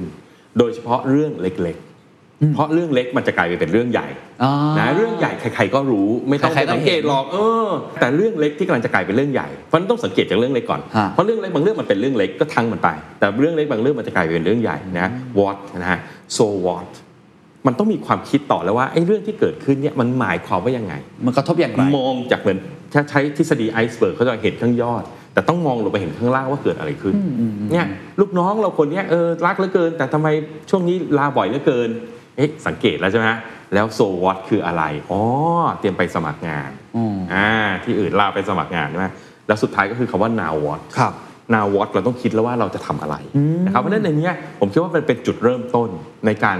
ฝึกนะฮะทักษะการเป็นนักกลยุทธ์ แต่พอเราเป็นนักกลยุทธ์ในองค์กรจริงๆเนี่ยเราต้องไปดูอีกเรื่องหนึ่งคือ มันต้องมีเรื่องของ trade off เพราะเราทำทุกอย่างหมดไม่ได้อ๋ออัอันนี้คือแค่คิดให้เกิดไอเดียนะครับซึ่งผมบางทีผมใช้คำว่ามันเป็นลักษณะที่เรียกว่า divergent thinking จากที่เราอยู่ตรงเนี้ยคุณเคนทำยังไงให้เราเห็นสิ่งต่างๆ ที่อาจจะทำได้ ที่มันมีจำนวนมาก แต่สุดท้ายเนี่ยมันต้องไปอีกสกิลหนึ่งคือ convergent thinking คือเอาให้ทั้งหมดเนี่ยมันรวบยอดลงมาให้มันเหลือพอสมควร พอที่เราจะจัดการมีอย่างใดอย่างหนึ่งไม่ได้นะ ไม่ได้ต้องไม่ได้ทำไม่งั้นอันแรกเป็เนี่ย journey เขาเรียกว่าฟุ้งฟุ้งแหมไม่อยากนินทาซีอบางท่านที่ผมรู้จักลูกน้องมาฟ้องผมบอกว่าพี่อะเขาฟังคุณเคนทุกเช้าเลยอ๋อแล้วสิ่งที่เกิดขึ้นคืออะไรทราบไหมคุณเคนครับ เขาเอาไปสั่งงานลูกน้องเขาทุกวันวันละสิบข้อ โอ้ ผมขอโทษครับ คืออะไรฮะ นี่คือตัวอย่างของ divergent thinking ไงคือไอเดียเยอะผมว่าไอเดียดีเยอะดีนะไอเดียจริงเยอะๆซีโอท่านนี้ดีมากเลยเพราะว่าถ้าท่านไม่ฟังเลย ท่านก็จะทำแต่เรื่องเดิมอ๋อๆซึ่งมันไม่ดีแน่ครับๆแต่ประเด็นคือท่านมี divergent thinking แต่ท่านไม่มี convergent thinking ท่านก็เลยเชี่ยวสั่งลูกน้องหมดเลย แล้วก็ลูกน้องก็บอกพี่เขาฟังคุณเคนมาอีกแล้ววันนี้ ตอนนี้คุณเคนเคนใช่ไหมน้องลูกน้องเขาอะฟังคุณเคนด้วยนะ จะได้รู้ว่าตอนไหนมาสั่งงานได้สั่งอะไรอ๋องั้นวันนี้ต้องให้ไม่ฟัเขางกันทั้รู้งบริษัทเรียบร้อยต้องให้เขาแล้วรู้ทุกบริษัทที่ฟังเราอยู่มันต้องมี convergent thinking ต้องมีด้วย convergent thinking ด้วยก็คือเกิดการรวบยอดด้วยว่าทำเฉพาะเรื่องที่มันมี priority เรื่องที่มันสำคัญ เรื่องที่มันต่อเนื่องกัน เรื่องครับที่มันมี coherence อยู่บน resource ของเรา อยู่บนทิศทางเดิมของเราอยู่บนวิชั่นของเรา มันมีอีกหลายปัจจัยที่ต้องดูฮะแต่ไม่ใช่ทำทุกสิ่งทุกอย่างอ่าเนาะเพราะฉะนั้นถ้าเอาง่ายๆเนี่ยครับ strategic thinking มันก็จะอยู่แถวๆนี้แหละครับคุณเคนครับเพราะฉะนั้นนี่เป็นวิธีคิดในเชิงกลยุทธ์อืมที่จำเป็นมากขึ้นครับแต่จเรื่ริยงๆๆต้องแอบบอกว่ามันซับซ้อนกว่านี้เยอะนะฮะอ่าแต่เข้าใจพยายาม simplify ให้ทุกท่านเห็นภาพสักนิดหนึ่งต้องขอบคุณอาจารย์มากเพราะว่าปีที่ผ่านมาก็เป็นปีที่อืมอย่างที่อาจารย์บอกหนักครับหนาพอสมควรนะฮะแล้วก็เรากำลังจะส่งต่อในปีถัดไปทุกๆปีครับครับก็จะเหมือนกับ มาให้กำลังใจอืมคุณผู้ชมคุณผู้ฟังกันทุกคนครับอยากให้อาจารย์ทิ้งท้ายสักเล็กน้อยนะครับครับว่าส่งต่อในปีถัดไปครับอาจารย์อยากจะฝากอะไรอ่าอะไรเป็นของขวัญที่อาจารย์อ่าอยากจะมอบให้ได้เพื่อให้ทุกคนได้ไปชาร์จแบตกันให้เต็มที่ได้ครับขอบคุณมากนะครับก็ตอนนี้เราก็เข้ามาสู่ช่วงท้ายของปีแล้วจริงๆนะฮะก็อย่างที่บอกครับแสดงความยินดีกับทุก ๆ คนนะฮะที่เราสู้ฝ่าฟันกันมาถึงจนนี้ ถ้าเรายังฟังกันอยู่แสดงว่าเราเนี่ยเราพร้อมแล้วเราอยู่ได้ละคือวันนี้เรา stable ละ ต่อจากนี้ก็คือจะต้องทำยังไงให้เราสามารถพลิกฟื้นกลับไปดีกว่าก่อนโควิดนั่นเองครับครับเพราะฉะนั้นอยากให้กำลังใจนะครับว่าเรื่องกลยุทธ์เป็นเรื่องสำคัญ และอยังผมบอกฮะโลกของการเปลี่ยนแปลงมันเยอะขึ้น เมื่อการเปลี่ยนแปลงเยอะขึ้นเราก็ต้องคิดมากขึ้น เพื่อที่จะหาสิ่งใหม่ ๆ ที่มาทำมากขึ้น ดังนั้นทักษะด้านกลยุทธ์เนี่ยครับ จะยิ่งมีความจำเป็นมากขึ้นมากขึ้นเรื่อยครับๆนะครับและนะครับเพื่อให้ทุกๆท่านเนี่ยนะครับถ้าท่านไหนสนใจด้านกลยุทธ์จริงๆนะฮะหลายท่านที่เป็นแฟนคลับของผมอยู่อาจจะจำได้ฮะว่าก่อนช่วงโควิดเนี่ยผมจะมีงานทุกๆปีนะครับชื่อว่า strategy essential summit นะครับเป็นงานที่ผมจะรวบรวมองค์ความรู้ที่จำเป็นในการใช้นะครับในการบริหารจัดการ ในปีต่อไปครับแต่ทั้งเจ็ดที่ผ่านมาเนี่ยต้องหยุดไปเพราะโควิดอ๋อนะแต่ตอนนี้ผมคิดว่าอีเวนต์กลับมาได้ตามปกติแล้วนะคุณเคนเนาะใช่ครับใช่ครับ แล้วก็ใครที่เคยมาเวิร์กช็อปกับเรามา forum อ่ากับเราก็เช่นกัน ก็เช่นกันก็จะมีแบบนี้เพิ่มเติมมากขึ้น แต่ถ้าว่าอาจารย์ครับจะมีงานใหญ่อันนี้ใช่นี้เพราะผมเชื่อว่าการเรียนรู้ที่ดีที่สุดเนี่ยมันคือการเรียนรู้ on ground ครับนะครับผมผมก็เลยรวบรวมองค์ความรู้ที่ดีที่สุดที่เตรียมพร้อมสำหรับปีหน้าเนี่ยครับจะมาจัดงานในวันที่ 10 กุมภาพันธ์โดยงานเนี้จะมีตีมว่า navigating the changing world โอ้ตรงกับหัวข้อวันนี้เลยนะคือ navigate เราคิดเหมือนเราเป็นกัปตันเลย เพราะทุกท่านเนี่ยคงเป็นผู้นำกันอยู่ครับนะครับเมื่อเป็นผู้นำเนี่ยเราต้องเราต้อง navigate ได้นะครับเราต้องพาไปตามทางได้โดยโลกที่เปลี่ยนแปลงไป เปลี่ยนแปลงด้านไหนบ้างนะครับ ผมเองก็จะนำส่วนหนึ่งมาเล่านะฮะแต่ผมก็จะเชิญผู้ที่เป็นผู้รู้ในด้านนั้นๆเนี่ยมาเล่าสู่กันฟังด้วยครับไม่ว่าจะเป็นนะครับเริ่มต้นเลยนะฮะเฮียวิทย์นะเฮียวิทย์ของเรานี่แหละโอ้โหต้องไปฟังละฮะจะมาช่วยเล่าให้ฟังครับว่า geopolitics เนี่ยเป็นอย่างไร โอ้โหน่าสนใจเพราะอันนี้มันคือเะ uncertainty เพราะปกติตัวหฮีนึ่งวิทย์พูดประวัติศาสตร์ วันนี้จะพูดเรื่อง geopolitics ที่เกิดขึ้น geopolitics ด้วย ซึ่งมันเชื่อมโยงมาจากประวัติศาสตร์นะครับโอ้และ implication กับประเทศไทย นี่อ่านะ ก็หวังว่าทุกท่านจะได้ข้อคิดกันไปเฮียวิทย์ on stage เฮียวิทย์ on stage นะฮะ ท่านที่2เนี่ยคุณบุ๋มบุณย์ญานุชอ่าครับนะครับ อดีต marketing ของบาร์บีคิวพลาซ่าครับที่เราผมรู้จักกันดีนี่แหละ เธอเนี่ยเป็นคนที่ผมประทับใจมากว่าเธอรู้เรื่องคอน sumer ดีมาก เธอใกล้ชิดคอน sumer มาก อายุอาจจะไม่ได้ต่างกันมากนะ แต่ว่าเนี่ย Big Mountain เธอก็ไป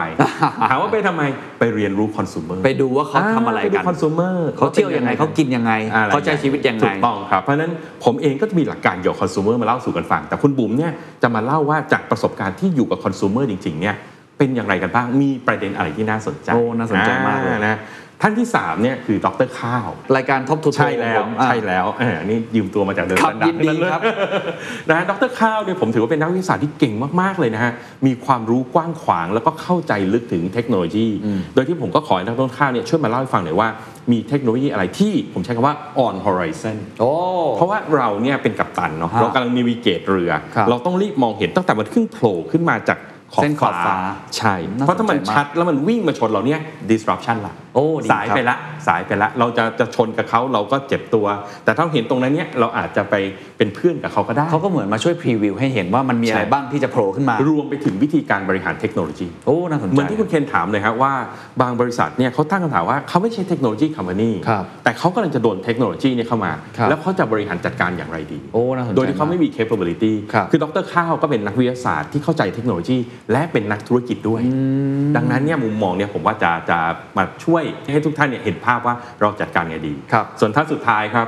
อย่างที่บอกอะคือทั้งหมดเนี่ยเมื่อเราคิดเสร็จแล้วมันต้องทำได้จริง แล้วต้องสามารถเปลี่ยนแปลงได้อย่างรวดเร็วนะครับก็มีคุณทรงพลชันมากิจทีวี Direct อ๋อครับอ่าเฮียซงนี่แหละนะฮะที่เป็นขาลุยในการที่จะ transform สิ่งต่างๆเนี่ยจะมาเล่าให้ฟังว่าการ transform กับ องค์กรในยุคใหม่ที่มีคนรุ่นใหม่เนี่ยครับทำกันอย่างไรนะครับทั้งหมดเนี่ยจะเป็นอีเวนต์หนึ่งวันเต็มฮะคุณเสกสิบกุมภาพันธ์สิบกุมภาพันธ์มีส่วนเก้าลโมดงเช้าถึงห้าโมงเย็นส่วนลดสิทธิพิเศษแน่สำหรับนอนอยู่แฟแล้วนคๆรับดูสกิทอสส่วนลดนะครับสำหรับ The Secret Sauce Strategy Clinic นะครับผมมีส่วนลดให้ 20%นะครับอ๋อจากราคาบัตร 12,000 บาทเหลือ 9,600 บาทครับนะครับแต่เนื่องจากงานเนี้ยเป็นงานที่ผมจัดไม่ได้ใหญ่มากนะครับก็มีโควต้านะครับให้กับ 30 ท่านแรกเท่านั้นนะครับอ๋อที่ลงทะเบียนตามลิงก์ที่จะปรากฏขึ้นบนหน้าจอ ได้ครับ เดี๋ยวผมแปะลิงก์ QR code ต่างๆ แล้วก็เดี๋ยวผมไป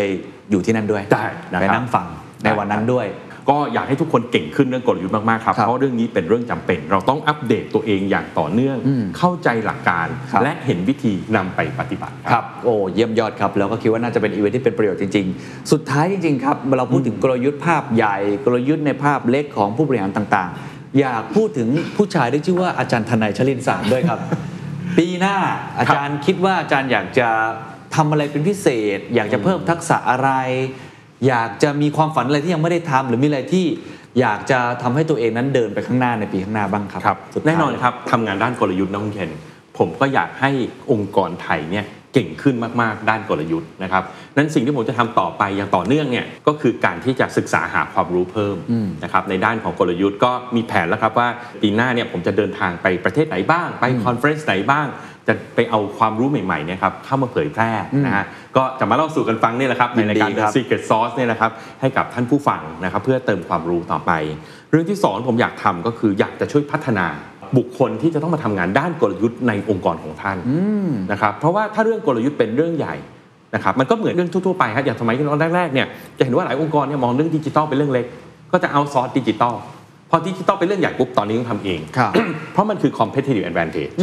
ผมก็มองเช่นเดียวกันนะคุณเคนว่า strategy เนี่ยมันคือ competitive advantage ขององค์กรจริงครับ เราไปยืมจมูกคนอื่นหายใจตลอดไม่ได้ เราต้องทำอย่างจริงจังนะครับ ดังนั้นเนี่ยหลายองค์กรในวันเนี้ยเริ่มมีสิ่งที่เรียกว่า chief strategy officer CSO ผมเริ่มเจอเยอะขึ้นเยอะขึ้นเรื่อยๆนะครับผมก็เลยอยากจะทำหลักสูตรครับเพื่อพัฒนาโอ้ CSO ครับเพื่อให้เขาเนี่ยสามารถไปทำหน้าที่ด้านกลยุทธ์ในแต่ละองค์กร ได้อย่างสมบูรณ์แบบมากครับขึ้น ส่วนเรื่องการเผยแพร่ความรู้เราก็คงทำกันต่อไปเรื่อยๆนะครับครับเคนผมไม่ว่าจะเป็นเวิร์กช็อปต่างๆนะใช่ซึ่งเวิร์กช็อปก็ต้องบอกกับทุกท่านนะครับว่าอาจจะไปต่างจังหวัดมากขึ้น อาจจะไปตามหัวเมืองใหญ่ ๆ ซึ่งมีอ่า คุณผู้ชมหลายท่านเนี่ยเรียกร้องมาครับเดี๋ยวเราขอเข้ามาวางแผนกันดีๆอีกที เพราะคิวอาจารย์แน่นมากฮะงั้นเดี๋ยวค่อยๆดูเห็นก่อนต่อไปแน่นว่าจะเป็นยังไงรวมทั้งกิจกรรมต่าง ๆ ที่ผมกับอาจารย์แต่จะแน่นอนทำร่วมกัน เราจะทำกันไปเรื่อยๆใช่เพื่อจะครับพัฒนาให้ทุกคนเนี่ยเก่งขึ้นเรื่อยๆใช่แล้วผมก็รู้สึกว่า community ของ The Secret Sauce อืมที่ร่วมทำกับอาจารย์ในเชิงการวางกลยุทธ์นี่มันก็ขยายใหญ่มากขึ้น ก็หวังว่าจะได้รับ นะครับความร่วมมือแน่นอนจากอาจารย์ที่ทำกับผมต่อแน่นอนนะคุณไปเคนนะครับแล้วก็ในท้ายที่สุดในฐานะ host แล้วกันนะครับ ก็คงจะอ่าให้กำลังใจกับทุกท่านเช่นเดียวกัน แล้วก็ต้องขอบคุณอาจารย์มาก ๆ เลยนะครับครับที่ขอบคุณคุณเคนเช่นกันครับให้เวลากับเรามาตลอด แล้วก็ให้ความรู้ดีๆมาตลอด ผมผมเชื่อเหมือนที่อาจารย์บอกว่าเรื่องกลยุทธ์นี่เป็นเป็นเรื่องใหญ่อืมเป็นเรื่องสำคัญ แต่การที่มีอาจารย์เป็นหนึ่งในที่ปรึกษา เหมือนเป็น partner เลยเนี่ยมันทำให้เราเห็นหนทางข้างหน้า มากขึ้นครับหรือหลาย ๆ ครั้งก็เหมือนมีคนมาช่วยตบครับๆ ให้วิธีการวางกลยุทธ์ของเรานั้นไปได้ถูกทางความฝันสูงสุดของที่ปรึกษานะครับฮะคือไม่มีคนมาปรึกษาอ๋อเพราะว่าเขาสามารถทำเองได้แล้วโอ้โหนี่แหละครับหวังว่าจะได้เห็นวันนั้นนะครับ ผมเองก็หวังว่าผมจะไม่ใช่อยากจะทำงานที่ปรึกษามากขึ้นนะฮะครับแต่อยากให้ทุกๆ คนที่มาขอคำปรึกษาผมเนี่ยสามารถเก่งขึ้นด้วยตัวเองแล้วสามารถ จัดการเรื่องกลยุทธ์โดยไม่ต้องมาปรึกษาผม อันนั้นคือความฝันสูงสุดจริงผมเชื่อว่าวันนั้นจะเป็นจริงแน่นอนนะครับสำหรับวันนี้ต้องขอขอบคุณอาจารย์ธนัยชรินทร์สารมาก ๆ นะครับๆขอบคุณครับคุณเคนแล้วก็สวัสดีปีใหม่ คุณผู้ชม คุณผู้ฟังทุกท่านด้วยนะครับ วันนี้ลาไปก่อน สวัสดีครับ and that's the secret sauce ถ้าคุณชื่นชอบ The Secret Sauce episode นี้นะครับ ก็ฝากแชร์ให้กับเพื่อนๆ คุณต่อด้วยนะครับ และคุณยังสามารถติดตาม The Secret Sauce ได้ใน Spotify, SoundCloud, Apple Podcast, Podbean, YouTube และ Podcast Player ที่คุณใช้อยู่นะครับ และอย่าลืมติดตาม Facebook Fanpage The Secret Sauce เข้ามาติชมเข้ามาพูดคุยกับผมได้เลยนะครับ